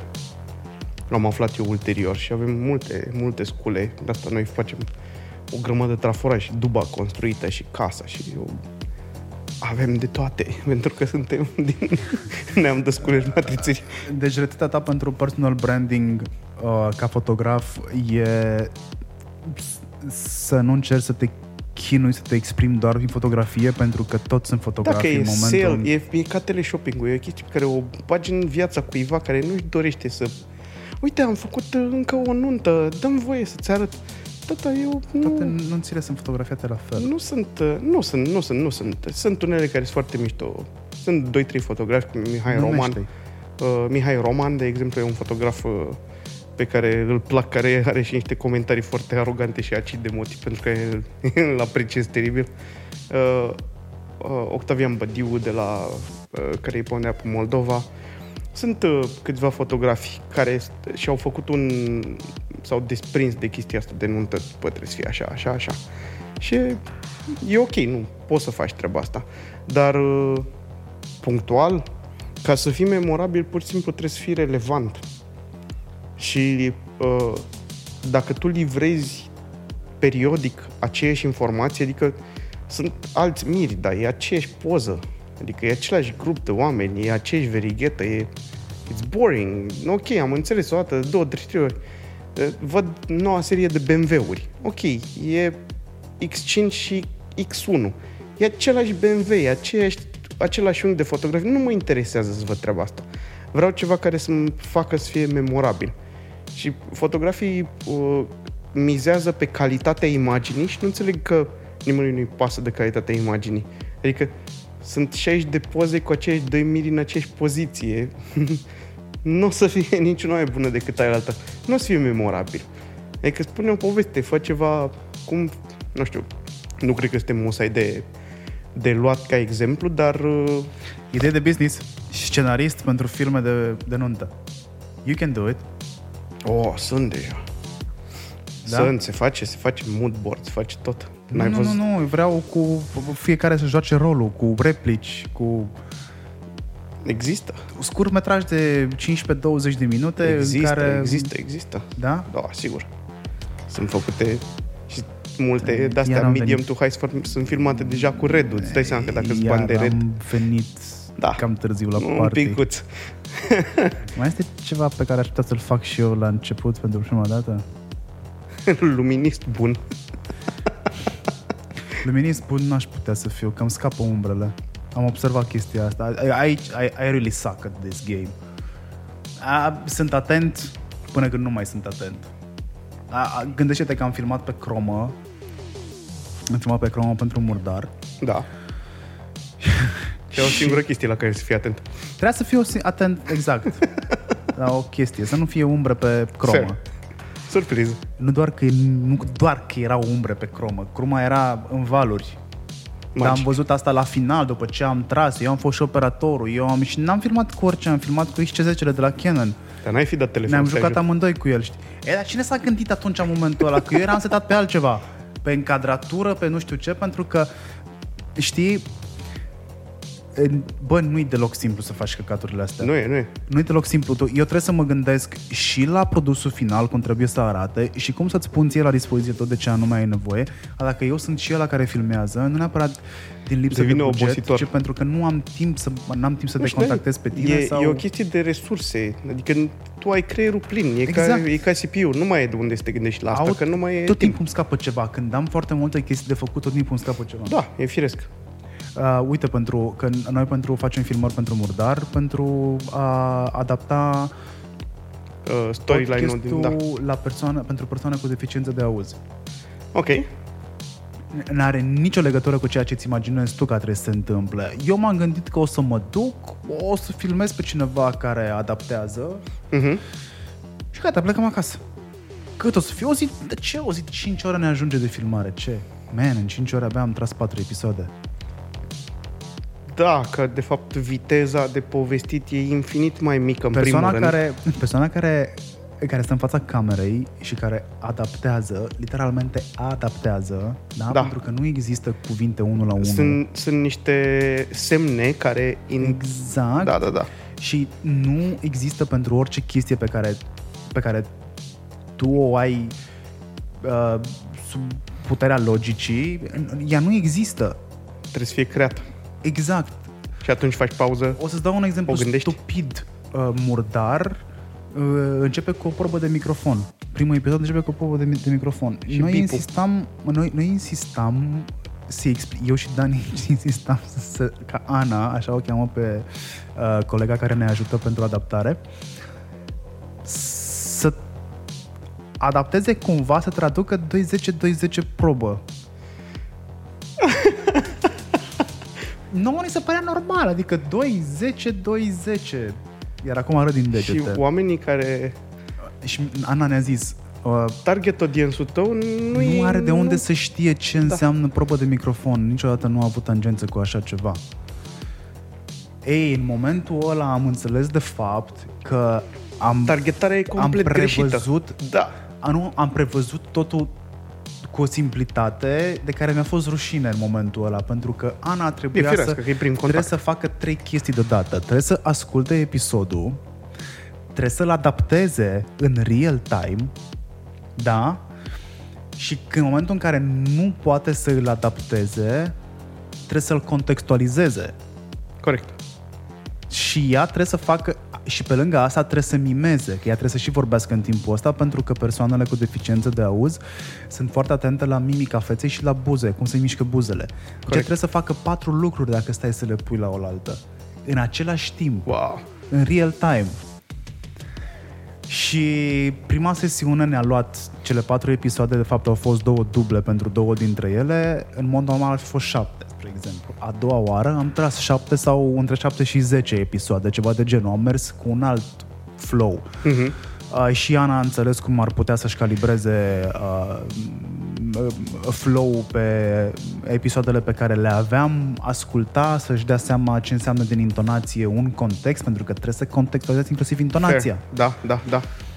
Știi, și ne-am trezit că de fapt o chestie care, a, o facem, Gata, ce avem Păi nu nevoie? facem noi. Lumini? Am eu lumini. Ce ne mai trebuie? Aparatură. Am eu aparatură. Și chiar am, știi? Și când ne-am trezit în locație, dude, stai că nu e așa. Și atunci normal că în momentul în care am venit acasă și am descărcat cardurile, auzi, dar dar să fie cromă și nu-i cromă, adică nu am cum să folosesc chestia asta, Că că, a e venit cu un- umbre și e cu valuri și ce, ce fac aici? A venit o avalanșă de probleme noi peste voi Exact. pe care Na, nu acu le-ați fi anti... creativ. Acu fi creativ. Da. da. Ce faci? Și soluția pe care noi am găsit-o, sau, mă rog, uh, uh, colegul care ne ajută pe editare, uh, Oții, uh, a venit cu ideea să decupeze să, să o decupeze pe Ana din cromă, să băgăm un fundal negru pe care l-a desenat Ilustrescu și basically asta se întâmplă, știi? Păi așa îmi imaginam oricum că o să se întâmple. Bă, eu, noi ne-am gândit la un moment dat să fie că este foarte simplu să împărțim ecranul în două. Să fie croma deoparte și să punem ceva pe fundal și să am în partea stângă altceva, știi? Da, bravo. Era o chestie simplă. Am și filmat în portret, by default. Eu mi-am bătut capul să filmez în landscape, că după aia trebuie să cropuiești și nu știu ce și eu n-aveam chef să filmez 4K, că îmi lua foarte mult spațiu, am filmat în Full HD. Wow. Deci am gândit Greșeală după greșeală după greșeală. dacă, dacă, dacă te gândești că eu am gândit-o operațional să fie ok, validă, e ok. Până la urmă oamenii se uită pe telefon. A- Eu mai aud și pe asta cu 4K și cu 8K și cu reduri. Man, super ok, super tare. Dar nu face producție pentru Netflix aici. Nu, niciodată. Nu, ideea era Nici fix de dracului asta, nu de, se de uită crop. să vadă la ce rezoluție se uită la un clip de pe YouTube. Se va uita la rezoluție doar dacă e în 720 by default și e pixelat. Altfel nu se uită nimeni la, la ce rezoluție are video pe care îl pui tu pe YouTube sau pe Facebook. Toată lumea consumă și oricum scopul platformelor e să consume cât mai puține resurse. Fair, dar tu te adresezi unor persoane cu deficiențe de auz, Da, în contextul al ăsta așa. căror skill vizual este îmbunătățit ca să compenseze, Da, Full HD nu e ok? nu? De ce? Pentru că ori, practic tu trebuie să pleci de la o premiză în care tu ai de unde să cropești, ai de unde să poți greși. Dacă tu ții minimul optim, ce o să se întâmplă este că în momentul în care inevitabil o să apară o problemă, dai un rateu sau vrei să dai un zoom in sau e o chestie care trebuie... Uh, se întâmplă, ai nevoie să dai zoom in. Asta e, asta e scopul 4K-ului în esență în ecosistemul mobile online de acum. Eu însă uit 4K. Telefonul are 2,2, 2,5, 2,7, nu-ți trebuie. Dar, în producție tu poți dai zoom in. Poți să cropești afară greșeli. Și întotdeauna un 1080p uh, downscalat de la 4K o să arate mai bine decât un 1080p filmat 1080p. Sunt de acord cu tine aici. E una dintre dilemele pe care le aveam de altfel și în momentul în care uh, m-am consultat cu tine pentru timelapse-ul de Da, un da. an de zile, în care aveam de ales între a trage Full HD pozele, că de fapt a fost o înșiruire de un tera de poze din 5 camere timp de un an. Bun. Bun, bun, bun. Uh, l-am, l-am luat proiectul ăla, dacă mi-am amintesc, pentru că nu se înhamase nimeni la el. Și Eu n-am fost sunat, ca să zic Acum a fost o chestie super dubioasă, super dubioasă din punct de vedere tehnic, pentru că literalmente locul... Am filmat cu GoPro-uri uh, și trebuia să fiu atent la schimbările de te- temperatură din cursul unui an, odată. Uh, după aia trebuia să fiu atent la praful pe care îl pot mânca camerele alea. Da. Trebuia să le acopăr cumva de intemperii. Fie oarecum într-o exact. cutie. Iar pentru ca ele să ruleze constant, pentru că în Trebuie să moment... fie alimentat extern. Trebuia să fie alimentate extern, iar în momentul în care tu le alimentezi de extern, nu mai sunt waterproof. Da. Și toate chestiile astea trebuia să le rezolv cumva și le-am rezolvat cu o riglă, un șubler, serios, cu un șubler, um, gândindu-mă, luând niște dimensiuni de baterie externe, luând niște dimensiuni de cabluri, luând niște greutăți pe niște locuri pe care a trebuit să stea, deci Făcând o cu un, un pelicase de casă. Exact, exact. Asta Basically. am, asta am făcut. Eu zic că oamenii ăștia, oamenii ăștia ca mine, ca tine, care rezolvă probleme creativ, s- sunt, sunt creativii supremi, de fapt, aici. Și o zic cu maximul de modestie. Eu n-am o problemă să mă laud pe mine. Ok. Creativitatea Da, da. trebuie să fie funcțională, că dacă nu Să, este fie, să aibă funcțională, aplicabilitate. Că nu se altfel, vește la nimic. Da. Și acum Asta o e să-mi motivul pentru care părinții zic că trebuie să faci o facultate adevărată, că dacă Da, nu e cred- aplicată, Exact. e nasol să Și doar nu facultatea suport. adevărată pentru părinții noștri au fost Aseu. ori te faci doctor, Nu, nu cred că, ai mei nu cred că au avut vreodată și-au dat seama atât s-a, până, ai- cum zic moldovenii, până aici a mers ostașul. Nu, doctor nu. Contabil șanse. la modul general era vorba despre ori te faci medic, era frumos să te faci medic, avocat, Arhitect. contabil, arhitect. Da. Uite, uh, Vlad uh, uh, e foarte cunoscut în online uh, Iftene, La deftenie. Eftenie, așa. Fotograful, da, el e profesor de arhitectură la bază. Exact. Și dacă stăm Da. să ne gândim la de unde am pornit noi, cum îți faci branding personal uh, în online sau cum îți faci branding Mhm, personal mhm, ca mhm. fotograf, toți oamenii ăștia au hobby-uri sau au meserii separate de, uh, Da. de ceea ce fac ei day by day. Dacă stau bine să mă gândesc, inclusiv eu am E, practic, asta e un hobby și ai something to fall back on. Exact. Cumva, da. Exact. Da. Pe, pe tine te trage în față curiozitatea majorității despre ceea ce înseamnă viața cu vanul. Bă, Ți-ai construit vanul de la zero. Da, Uh, nu e, ăla nu e un business, este o gaură negră de este bani. O, da, da, știu, oamenii au rămas cu tine pe retină și pe creier de acolo și zic, Da, fair. "Uh, ia să vedem ce face băiatul ăsta for a living, că de undeva trebuie să aibă bani să bage în chestia asta. E neverosimil că e din fotografie cum... Exact, e never... Adică, și hai, bă, totuși chiar e. Adică, și după aia vine urmă, următoarea întrebare. Pot să fac și eu bani cu telefonul? Da, poți să faci bani Sigur. cu telefonul, că eu, uite, primul... Um, primele ture de content multimedia pe care le-am produs, le-am produs cu telefonul. Fair, da. Și de acolo am înțeles că e o pită bună de mâncat. Și o resursă incredibilă, adică e, e, reg- e, e lecția zero pe care eu o dau uh, cursanților mei. Nu vă uitați la gear. Gear e așa o, e o gaură neagră în care tu te duci și a, da uite, ăsta are, da, ăsta are, da, ăsta are.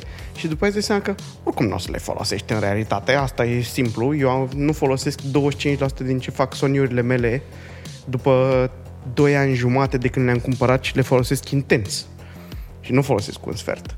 Și uh, primul meu aparat profesional a fost un, se numea Nikon DCS 720X, făcut, uh, era un body de, cred că F4 sau F5 de Nikon, cu un creier în spate de la Kodak, cu un senzor, în care intrau 8 sau 16 baterii AA. Era așa, intrau ca încărcător de mitralieră. Și avea 2,1 megapixeli și scria pe carduri PCMIA, dacă le mai ții minte alea, dacă știi unde erau găurile alea late din laptop în care nu știe nimeni ce se Da. bagă? Da, e, alea erau cardurile PCMIA. E cât un portofel. Ăla a fost primul meu aparat cu care am făcut pagină întâi de ziar, ca idee, cu 2,1 megapixeli. Foarte puțin, dar in the grand scheme of things, peste 8-10 megapixeli, n-am avut nevoie. La 8 megapixeli am făcut un ad pe blocul de unde era prima oară Dristor, kebab la Dristor. 8 etaje. Și de atunci am înseamnă, ok, restul sunt numere. Există niște uh, im- tipuri de informații la care ai nevoie să te uiți. Dar megapixelii sunt irelevanți. Adică eu pot să fac acum cu iPhone-ul aproape ce pot să fac cu un aparat de 6.000 de euro. Atâta timp cât ai lumina corectă. Mai degrabă invers. Aparatul o să se chinuie să se țină după ce face telefonul, pentru că în aparat tu ai un procesor gândit să mermelească niște informații pe care ți-o dă senzorul. Procesorul din telefon e gândit să facă o grămadă de chestii, este infinit mai puternic. Și îți ia dintr-un senzor mic, însă el face, el uh, practic bricolează informația aia și dă ceva, scuipă ceva afară mult mai bun decât îți scuipă aparatul ca fișier RAW. Și pe tine ce te interesează? Să-l iei din poză, să ți-l muți în online. Care e cel mai scurt drum? În telefon. Exact. De ce să te chinui? A, e un pic mai bună, că ai cerul mai puțin ars sau tot felul de mărunțișuri de-astea irelevante. Dar ai un journey mult mai lung pentru treaba asta. De la a ajunge din poza ta RAW cu aparatul tău scump în a o pune într-o poză pe Facebook de care oricum Facebook o să-ți bată joc. O să o comprime, o să-ți distrugă toți gradienții pe care te-ai chinuit tu să-i salvezi și toate fanteziile tale de artă o să dispară într-o compresie mediocră. Și atunci de ce nu optimizezi și folosești resursele care sunt gândite pentru mediul ăsta? iPhone 12, 12 Pro.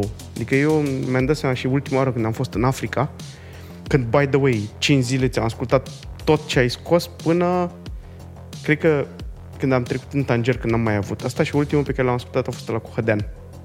Pe care l-am ascultat încă o dată. Deci până la, până la, la cu Hădean am ascultat toate. 5 zile am fost singur în mașină și am condus 12 ore pe zi. Mă bucur că ți-am ținut companie. strangely enough. Uh, dar, mi-am dat seama că trei sferturi din pozele din expediția din Africa, din ultima, au fost făcute cu iPhone-ul și mi-am dat seama, ok, ce fac cu ele? Păi le pun online. De ce car un rucsac de 20 de kg? Ok, vreau să fac cartă, vreau să pun pe stock fotografii, whatever, nu știu, ipotetic. Da, bine, atunci e cu intenția, dar când e o chestie rapidă, să trimit la familie, uite, suntem în, uh, la granița cu Algeria. Pac, uite poză. A, uite, uh, cămile la Atlantic. Pac, poză și le-am trimis. Și atât. Orice mai departe de atâta, ce implică muncă mai multă, trebuie să fii ori dedicat, ori să alegi mediu. Altfel e, e, e useless. Cea mai populară cameră din lume este aia de la iPhone. Fără îndoială. Fără îndoială. Adică și cu cum filmează acum, ok. S-au aruncat să se compare cu camerele mari de video, cu varianta cu Dolby, Totuși trage 10 biți. dar da, aia trebuie să-i vezi. Aia trebuie să-i vezi. Pentru că și Hasselblad zice că are, de exemplu, 14 biți. Dar sunt 12 și două canale repetate. Nici ăștia nu cred că 10 biți. S-ar putea să fie 8 biți și două canale repetate. Mhm. Trebuie să ai destul de multe informații și trebuie să ai un senzor și un procesor care să poată să, să ia atâta informație. Ții minte când camerele VGA existau pe telefon? Da. Bun, și atunci de ce parlamentăm pe 8 biți și două canale repetate? Ah, da, ok. It's never enough. Fair, da. A, asta cu siguranță, da, da. Nu, eu sunt, eu, din punctul ăsta de vedere, uh, cred că am primit uh, am primit întrebarea asta de 3-4 ori luna asta. Păi uite, mă uitam uh, pentru familie, pentru vacanțe, mi-aș lua și eu un, un uh, aparat foto. Ce telefon ai? Uh, ăsta. Ori ții ultimul iPhone, ori ții ultimul Samsung and get it over with cel mai mare spațiu, eu, eu sunt, uh, uite, Ana și cu mine suntem diferiți. Ana are tot un cloud. Eu am totul pe telefon. De când, de la primul 3GS, am toate pozele pe telefoanele care au, pe care le-am schimbat și există acolo în groapa marienilor de fotografii. Dar overall, ca și experiență de consumator, trebuie să faci ceva magnific cu un aparat de fotografiat să merite cumpărat în detrimentul unui upgrade de telefon, care e oricum cât ai dat pe iPhone X, whatever, sau XS? 5.000 de lei. Cu cât îl vinzi? Cu 2.000. Ok. Și mai pui 3.000 și ție ăla. Cât te costă un aparat? Păi 3.000. Da, da, îți trebuie și trepied. Da, da, îți trebuie și altă lentilă. Da, da, îți trebuie și o geantă. Uh, Da, da, vrei să-l trimiți la telefon, îți trebuie și un card care să știe Wi-Fi. Useless. Trebuie să facă ceva magic. Asta mi se pare. Adică consumer camera să dispară. Asta e... Nu mai există consumer camera? Da, da, există. Nu, sunt, nu vorbim de săpunierele mm, care ne-au marcat anii 2000. Și alea sunt bine sănătoase. Încă mai sunt bine Da, sănătoase? bineînțeles. Bineînțeles, și e, e un motiv simplu. E, e motivul, de exemplu, pentru care Photoshop-ul există așa cum există azi. Există jumate din Photoshop care este inutil. Sunt tool pe care nu le folosește nimeni. De ce? Pentru că Photoshop-ul există din uh, 1987. Uh, practic, prima iterație legală a apărut în 2000. În 87 a fost uh, proiectul lor de licență, proiectul lui Thomas Knoll. Uh, însă, de-a lungul anilor, au adoptat Photoshop o grămadă de oameni care unii sunt mai rigizi, unii sunt mai flexibili, unii se adaptează, unii nu. Și au păstrat tulurile vechi, toate tulurile de la începutul anilor 90, în ideea că, bă, nu știi ce bătrân folosește și lui îi place să folosească Dojo. E, lăsăm, nu scoatem, că ăla o să zică, păi, de eu nu mai cumpăr Photoshop, că nu mai are tool pe care îl știu eu. Și toate alea, există rigiditatea asta în publicul overall, dacă targetezi milioane sau miliarde de oameni. Și toți o să aibă locul lor. Ok, o să se modifice în, în uh, cantitate generală. Dar toți au. O să existe care vor, bă, eu nu, eu n-am încredere în telefon. Eu mi iau point and shoot-ul meu. Dacă te duci la... Eu am avut discuția asta când eu făceam uh, content cu telefonul. Primul telefon cu care am început să fac content a fost un 6 uh, 6 Plus iPhone 6 Plus că avea uh, stabilizare optică. Da, bună. Și jucându-mă am început să fac chestia asta și m-am prins, aveam o campanie cu Jitvei, eram cu Cosmin Tudoran în campanie, noi Mhm, uh-huh, mhm. uh-huh. o gândiserăm și ne plimbam prin, printre vii și mi-a venit mie ideea să scot telefonul să văd dacă chiar așa e. Cum merge stabilizarea. Exact. Și mi s-a părut fascinant și am, am început să-mi pun mintea la contribuție, să gândesc unghiuri, să gândesc ce am de făcut. Descoperisem și o aplicație care se numea pe vremea aia Replay, a cumpărat-o GoPro și a transformat-o în Quick. Da, da știu cu Ico. Replay-ul ce știa să facă, uh, îi dădeai cadrele de care aveai nevoie, îi spuneai pe ce muzică, Și el îți făcea un el montaj îți automat. montau, exact, Da, da, da. îți făcea un montaj automat pe care tu puteai Cu cut-uri să-l oarecum ok. modifici, da, Da. cu care, băi, erau, spe, erau înspăimântătoare.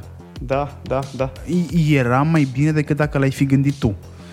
Doar că, na, erau unele cadre poate că nu-ți plăceau, puteai să le optimizezi tu. Să-i dai catul, da. Exact, Eu am intensitate. Quick am quick instalat. L-am de când se numea replay chiar. Și eu l-am, exact. Și așa am început și mi-am dat seama cam ce potențial există în buzunarul meu. Uh, Toată lumea din agenție a început să primească telefoane de genul ăsta uh, și au început să învețe, i-au învățat cum să facă content. Uh, Până când mi-am dat seama că, de fapt, clienții mei, mă văzându-mă cu un telefon, folosind telefonul, o să zică că îmi bag Nu te joc de luau în ei. serios. Exact. Da. Și ce am făcut? Am cumpărat niște carcase de alea mari care aveau lentile pe ele și gata, le-am făcut scule profesionale Da, da, da. în momentul ăla. Uh, nu voi era cu cu telefon, aveam ceva pe lângă el cu care puteam să fac. Dar uh, mergând mult înainte, mult înainte însemnând 2019-2020, când deja ai trei camere pe telefon care pot fi folosite individual, cu trei perspective, Exact. cu uh, trei mărimi diferite, uh, cu alte încadraturi și așa mai departe. Băi, mie mi se pare mie mi se pare mega inginerie, adică doar când îți zici iPhone-ul e scump. Man, e mega inginerie acolo. Sunt, sunt mai multe motive pentru care lumea zice că e scump. Lumea zice că e scump că îl compară cu zero, că îl compară cu un Xiaomi, doar la bani, sau că e scump pentru bugetul pe care l-au ei alocat pentru un telefon.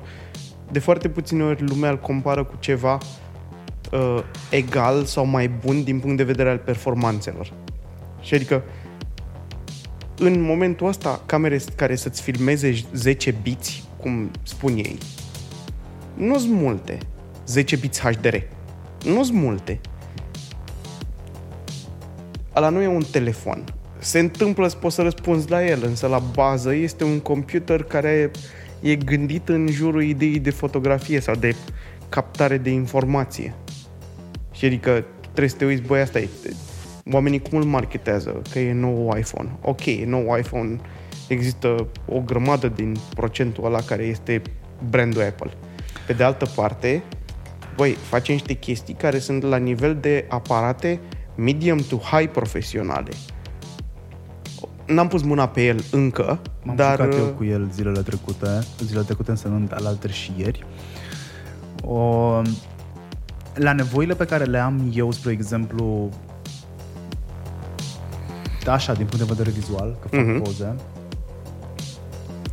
nu e mare diferență între 11, Între 11 și 12, da. și 12. asta am intuit. Însă sunt niște chestii de finețe acolo pe care un nou antrenat le va vedea. Da, eu am, din ce m-am jucat cu el la EMAG, mi s-a părut că am fost să, să luăm, am luat un cadou pentru bunica aia, am schimbat televizorul și am stat acolo la, la coadă, la distanțare socială și cum se mișca teribil de greu, ah, uite, iPhone-urile. Construiește gradienții mult mai bine decât 11. La întuneric e mult mai bun decât 11. Da. Și asta se întâmplă, Care era deja super ok. asta se întâmplă datorită procesorului. Da. Uh, ca să m- ca să vă faceți o idee cam cât de mult că mai devreme îl certam ușor subtil pe, uh, pe Radu că nu e suficient uh, 8 biți pe și două canale în plus și am făcut comparația cu VGA care însemna 0,3 megapixeli. Cam așa. Aia însemna VGA. Uh, au fost practic primele camere de pe telefoane VGA. Da. Și Da. VGA era mare chestie. Îți 640 amintești cât de cu mare scria? 480? Da. De ți amintești cât de mare scria pe telefoane că sunt VGA? Da. Era un mare șmecherie. Și bă, când că vorbeam despre Hasselblad și aselenizare, programul care a fost scris pentru a rula lansarea Mhm. navetei avea 7 kilobiți. În momentul de față, un mail are vreo 100 și ceva de kilobiți. Da. Un mail simplu. Am, am citit și eu povestea asta undeva. Și unde am ajuns? Adică la un procesor care este infinit pute- mai puternic decât procesorul care a lansat. Ideea e că lumea nu-l folosește ca... Sau bine, îl folosește ca aparat de fotografiat, dar e o chestie uh, trivială. Da, Adică mie, foto- mie mi se pare că, da, ne batem joc. Da, nu folosești. Cu cât evoluează tehnologia, cu atât ție ție la îndemână și o, o, o nu că o subestimezi, pur și simplu se pare firesc să fie acolo, dar nu ești curios. Când lucram cu echipamente slabe, ne chinuiam și ne interesa, bă, hai să scoatem cel mai bun din, din treaba asta. Acum când sunt la îndemână, uh, parcă nu prea mai vine să filmezi sau să faci poze, că o, faci și mâine. Și adică nu mai e drive-ul ăla, e uh, accesibilitatea ți-a redus dorința de a fi... Se numește confort. Da, exact, e, e un confort te pe poate care prosti. l-am văzut la foarte mulți uh, și la fotografi, știi, adică cumva tu ai să faci foarte mulți bani sau bine, suficient de mulți bani, să ai acces la toată tehnologia ta și am văzut foarte puțini fotografi care s-au păstrat acolo, pentru că e o curiozitate uh, intrinsecă. Ai cum, nu știu, de exemplu, vorbeam și între cei mai buni cu care vorbesc uh, tehnică, sunt uh, Macri, Ionuț Macri, Gâlmeanu și uh, uh, Dragoș Borcăne.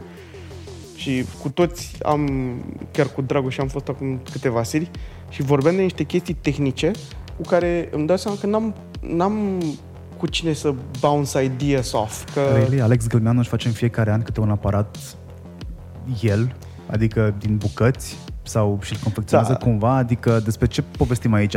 Însă, dintre, apropo de Alex, dintre toți ăștia care sunteți buni pe fotografie, Alex vă bate pe toți la ce înseamnă social media. Cum crezi că reușește? Uh, el trage foarte mult fashion, e, are o vizibilitate foarte mare. Adică din punctul ăsta, da, e o vizibilitate e, face diferență. Și el a ținut uh, la o chestie la care noi restul n-am, n-am prea ținut, deși eu apreciez foarte mult uh, gestul în sine. El are expoziții. Gestul în sine de a avea expoziții versus de a uh, de a-ți pune pozele online uh, are, are o importanță pentru că contactul pe care îl ai cu o poză fizică versus cu ceva din online diferă și pentru tine ca și creator de artă, whatever, să-ți vezi uh, să vezi ceva palpabil versus ceva pe un ecran care, na, by default e un teren gol pe care se succede tot felul de informație, uh, diferă. Și adică dă o, e o confirmare fizică. Uh, Mereu am apreciat treaba asta și uh, la el și la Mihaela Noroc, de exemplu, am văzut uh, cele mai bune expoziții. Printate așa cum trebuie, luminate aproape sau așa cum trebuie. Uh, foarte nice. Eu, pur și simplu, n-am avut niciodată un body of work suficient de, de bine structurat încât să zic, da, uite, asta vreau să povestesc, asta vreau să arăt lumii. Uh, din păcate, m-am pierdut în partea de, ok, hai să facem chestii tehnice foarte nice și am mers în curiozitățile mele. Adică dacă ar fi body of work, ar fi van life stuff. Și hai să o cu telefonul. They're good enough. Apropo de expoziții, mi se pare fascinant faptul că Mihnea Rate a reușit să facă expoziție după lockdown cu aceeași fotografie. Mă rog, cu același unghi de fotografiere. Practic. Uh, n-am văzut-o, știu de ea, am vrut să mergem, dar cred că eram plecați pe undeva. Uh, eram plecați pe undeva cu Poți siguranță. să fii super creativ și din da, același loc. Da, știu, știu și e povestea. foarte limitat. Da, știu povestea. Uh, am vrut să merg și n-am, n-am mai ajuns la... Nici eu n-am La ajuns expoziție. acolo. Uh, dar știu și eu l-am urmărit pe, l-am urmărit pe Mihnea. Uh, în fiecare zi punea câte ceva, adică dacă vă uitați pe feed-ul lui Mihnea rate cu 2 uh, T, Cu 2 T. uh, de Instagram, o să vedeți că în perioada de lockdown, în martie, aprilie, mai, o să vedeți că există câte o poză din același unghi, adică de la el de pe balcon, Da. Uh, și cu atât mai mult, nu s-a rezumat doar la asta. Uh, a început să facă IGTV-uri. Da, da, da, da. Adică, băi, dacă îți dispare obiectul muncii, trebuie să te reinventezi puțin. Dar tu vezi că exact ajungem la ce am eu. Când uh, ești restricționat, ai tendința să-ți folosești resurse. Când le ai pe toate la îndemână, presupui că lasă Exact. exact. poți fi aici și mâine. Exact. Și nu faci nimic. Trăiești așa, într-un fel de... Deja vorbim de clișei ca zonă de confort. Îmi vine să vomit când aud de ea, de zonă de confort. Aș căuta un sinonim sau poate mai multe, dar nu am și... Nu e zonă de conform, e lack of challenges. Păi, când ești foarte confortabil, Da. nu ai niciun challenge. Da, nu, nu din ce nu e uzual, de Exact. fapt. Aia e. Exact. Vorbim de o oră și 38 de minute. Um, cred că am mai putea vorbi încă pe atât, pe aceeași temă și n-am epuizat-o. Îmi dau seama odată cu tine că cunosc destul de bine lumea în care te afli. Da, da, da, impresiv. Mulțumesc. de apreciat. Hashtag sunt cel mai tare. Um, aș vrea să punem deocamdată acestei părți de episod, o numesc parte, că am senzația că vor mai fi și altele. Fair. Uh, tu ești în construcție și mi-ai acordat două ore din viața ta în living-ul tău unde stăm la o masă de camping și la niște, pe niște scaune de pescuit. N-am mai stat pe de-asta de foarte multă vreme. Am în spate un caiac. Uh, am o blendă, ba nu, nu e blendă, e, e lumină. Da, e lumină. Așa. Slidere. Am trepiez, slidere, ăla e în teste, știu, am văzut. Cum se numea, râdeam cu, cu Ana, cum se numea filmul ăla cu Tom Hanks când crește mare? Big. Uh, da. Exact așa, în care e o casă goală și el ce-și pune? Ce și-a dorit întotdeauna? Asta avem și noi în sufragerie, un caiac, un snowboard și scaune de camping. Asta este singura mobilă din casa asta. Și un, un uh, scaun de gaming care te va ajuns. Asta, Nu știam asta că ne-am ești dorit. Gamer. Uite, nu știam că ești gamer. Sau Fiana? Nu, am primit cadou de la Ana. Ah. Ai Mi-a aflat că ajuns ești să- gamer? Nu, dar stau, editez mult. Ah, am Sau bine, înțeles. lucrez la calculator și trebuie să fie comfortable. Da. Uh, înainte să fac eu încheierea de rigoare, ca de obicei, las invitatul să... Mă rog, știi formatul deja, că am stat cu tine până în Maroc, că până unde ai zis că am stat. Uh, până în Tanger am stat, de fapt, cu tine. Da. Uh, știi că las invitații să, să le spună ascultătorilor ceva de final, așa, de învățăminte, de reflexie. Nu, M-am gândit la Uh, tot ce... reflexie, că reflexia e aia din geam. M-am gândit la tot ce am putea să vorbim posibil în, în asta, minus partea de final de care am uitat complet. Ah. Nu știu să le zic. Apreciați-vă furnizorii. Ca să fiu sincer, indiferent ce tip de furnizori sunt, e, relația client-furnizor e, e nice to have și asta face creativi fericiți, face antreprenori fericiți și în esență face un, o breaslă, sau bine, de fapt, o pătură socială medie să fie de calitate și cumva be nice to each other. Asta am descoperit eu că e, că ești fotograf, că vinzi legume sau whatever, e it's like the highlight. Dacă eu m-am purtat frumos cu, cu, cu Radu, uite, Radu este consilierul meu de uh, off-road. Uh, de ce mai ești, mă, consilier? Uh, Am făcut pozele. Da, mi-ai făcut pozele, n-am cum să uit asta, pozele pe care le folosesc acum în, în conferințe și de fapt alea erau poze pentru un proiect pe care l-a omorât pandemia, dar na, Da, da, bravo. Așa.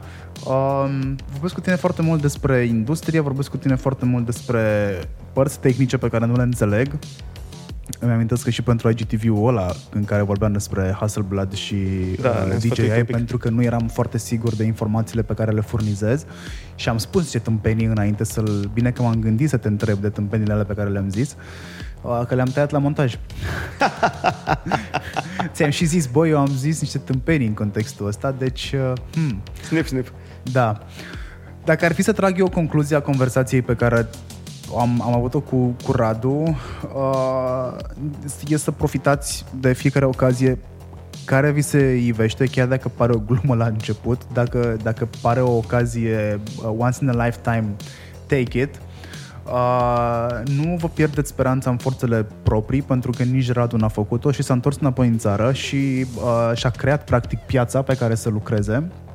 Deși, ok, ea o fi fost acolo, dar eu am senzația când mă gândesc la tine că uh, tu ești tartele pe piața ta, adică cumva e piața ta și ești piață în piață cumva, știi? Eu nu știu, ești un fel de HBO în televiziune. Nu e televiziune, e HBO. Da, fair, se poate, dar e o nișă mult prea mică. E, E o nișă mult prea mică, dar știi, e mult mai ok să fii șef la tine în sat decât uh, codaș Corect. la oraș. corect, da. Um, ce, să, ce, ce ar mai trebui să mai trag uh, la capitolul concluzii, drept concluzii? Faptul că e ok să gândești din toate perspectivele, atât cea creativă, dar creativă cu rezolvare în viața reală, pentru că nu are niciun sens să fii doar creativ. Să-ți aduci creativitatea prin curiozitate și în momentul în care nu mai ești curios de ceva, e clar că ori l-ai epuizat, ori te-ai plictisit de el. Da, e de cazul să o acel faci ceva. mecanic. Exact, că o faci uh, mecanic. O, e ok să fii un om cu skill-uri antreprenoriale medii, să te abții de la a sparge bani dacă ești o persoană tehnică, early adapter. Eu am ridicat o mână sus aici. Da, da. Tu ești uh, idolul meu de așa nu. Mulțumesc. Uh, dar să știi că în ultima vreme m-am cam abținut să cumpăr chestii. A venit pandemia. Nu, mai, nu de la pandemie, dar nu mai... Ți-ai luat jeep Cred că m-am... Da, în, și m-am, în prima cred fază. că m-am deci maturizat. Nu, mai am minim trei exemple. Nu, nu. Ui, Deci spune. nu. nu o să meargă asta. Nu mă mai atrag uh, chestii. Cumpăr chestii doar pentru ca să nu mi se devalorizeze chestiile pe care urmează să le vând. Uite cum sunt telefoanele în momentul ăsta. Fair. Cusere. Uh, tele- o să vând foarte repede și celălalt iPhone 11 Pro pentru că dacă îl mai țin se Pe va această de- cale? devaloriza. Pe această cale, dacă vreți, da, 256 Gold are urme E ca nou oricum. Și știți de unde să-l las pe om dacă... Exact. Dar da, uh, să știi că, uite, experiența asta cu cumpăratul și spartul banilor pe, uh, pe tehnologie m-a ajutat pe mine foarte mult să-mi dezvolt limbajul Da, clar. pe care clar. ar trebui să-l am sau să... Am învățat singur uh, chestiile astea din tutoriale și practicând. Adică nu vrei să știi câte nopți am stat cu aparatele în mână ca să le calibrez. Corect, da. După tutorialele pe care le vedeam. Când descoperi că se calibrează. Poftim? Când descoperi Exact, că se adică calibrează. ce să vezi, aparatele au mai mult decât un buton de uh, Rec. shutter. Mamă, tu știi, tu știi cât m-am chinuit cu triunghiul, shutter, aperture, uh, luminozitate? Fair, da. Băi, nu l-am înțeles, mi l-am desenat pe foaie. N-avea niciun sens. Toată lumea are câte o teorie vis-a-vis de ele despre cum să-l înveți ușor. Da. Nici acum nu știu exact cum e cu F-stopurile alea, cu câte stopuri la nu știu ce, dar poate dezvoltăm în altă, în altă zi. Uh, vă mulțumesc foarte mult că ne-ați ascultat. Îți mulțumesc foarte mult ție că m-ai ținut în camera asta cu eco. Sper să nu se audă. La asta mă gândeam și eu. Dacă o să se audă rău sau nu. Dar istoric toate s-au auzit super ok. Da, eco, Adică- pentru că microfoanele pe care le am eu, pe care dacă vreți să le vând, le vând la un preț modic. Oricum am pus ochii pe altele. Uh, vezi, nu sunt chiar așa spărgător de bani, adică nu, le, nu sunt hoarder să strâng toată aparatura într-un colț. Da. Da. Uh, acesta fiind zis, să vă urez o, vă urez de bine, că e nevoie de bine în momentul ăsta. Dacă rămâneți pozitivi, rămâneți pozitivi doar la nivel spiritual. Fair. Așa, că nu e pont să fiți pozitiv în perioada asta și, hei, glumițe negre ne permitem în orice context. Marian Hurducaș sunt eu, Radu Tudoroiu a fost el și este în continuare, dați de el așa, cu nume și prenume, atât pe Facebook cât și pe Instagram și cu siguranță mai este și pe alte platforme pe care eu încă probabil că nu-l urmăresc. Oh, cred că atâta. Atât YouTube. e suficient. A, și bineînțeles pe YouTube, unde are review-uri Da, și vloguri despre mașină. Și vloguri despre mașini, exact. și uh, acum e cărăuș la... Sni- Softwash. Softwash, așa, da. Uite, vezi câte skill-uri ai? Da. Nu te, nu te uca pe pedestal, eu sunt fotograf, fuck it. Nu, și șofer. Exact, Spălăm și Adidas. exact, exact. Creative Life, doamnelor și domnilor, acesta a fost fotochistul cu numărul Habar n-am cât. Oricum am depășit 70. Sunt mândru de mine că am reușit să mă adun și să fac un nou interviu. Înainte de asta, cu siguranță, a fost deja publicat cel cu um, Andrei Lăcătuș, Șurubel, fostul matinal de la Virgin. Ah, pe bune. Și Da. da. Ruberi înaintea mea? Da, Șurubel înainte, da. Dar ce ți se pare că e prima dată? Da. Pa!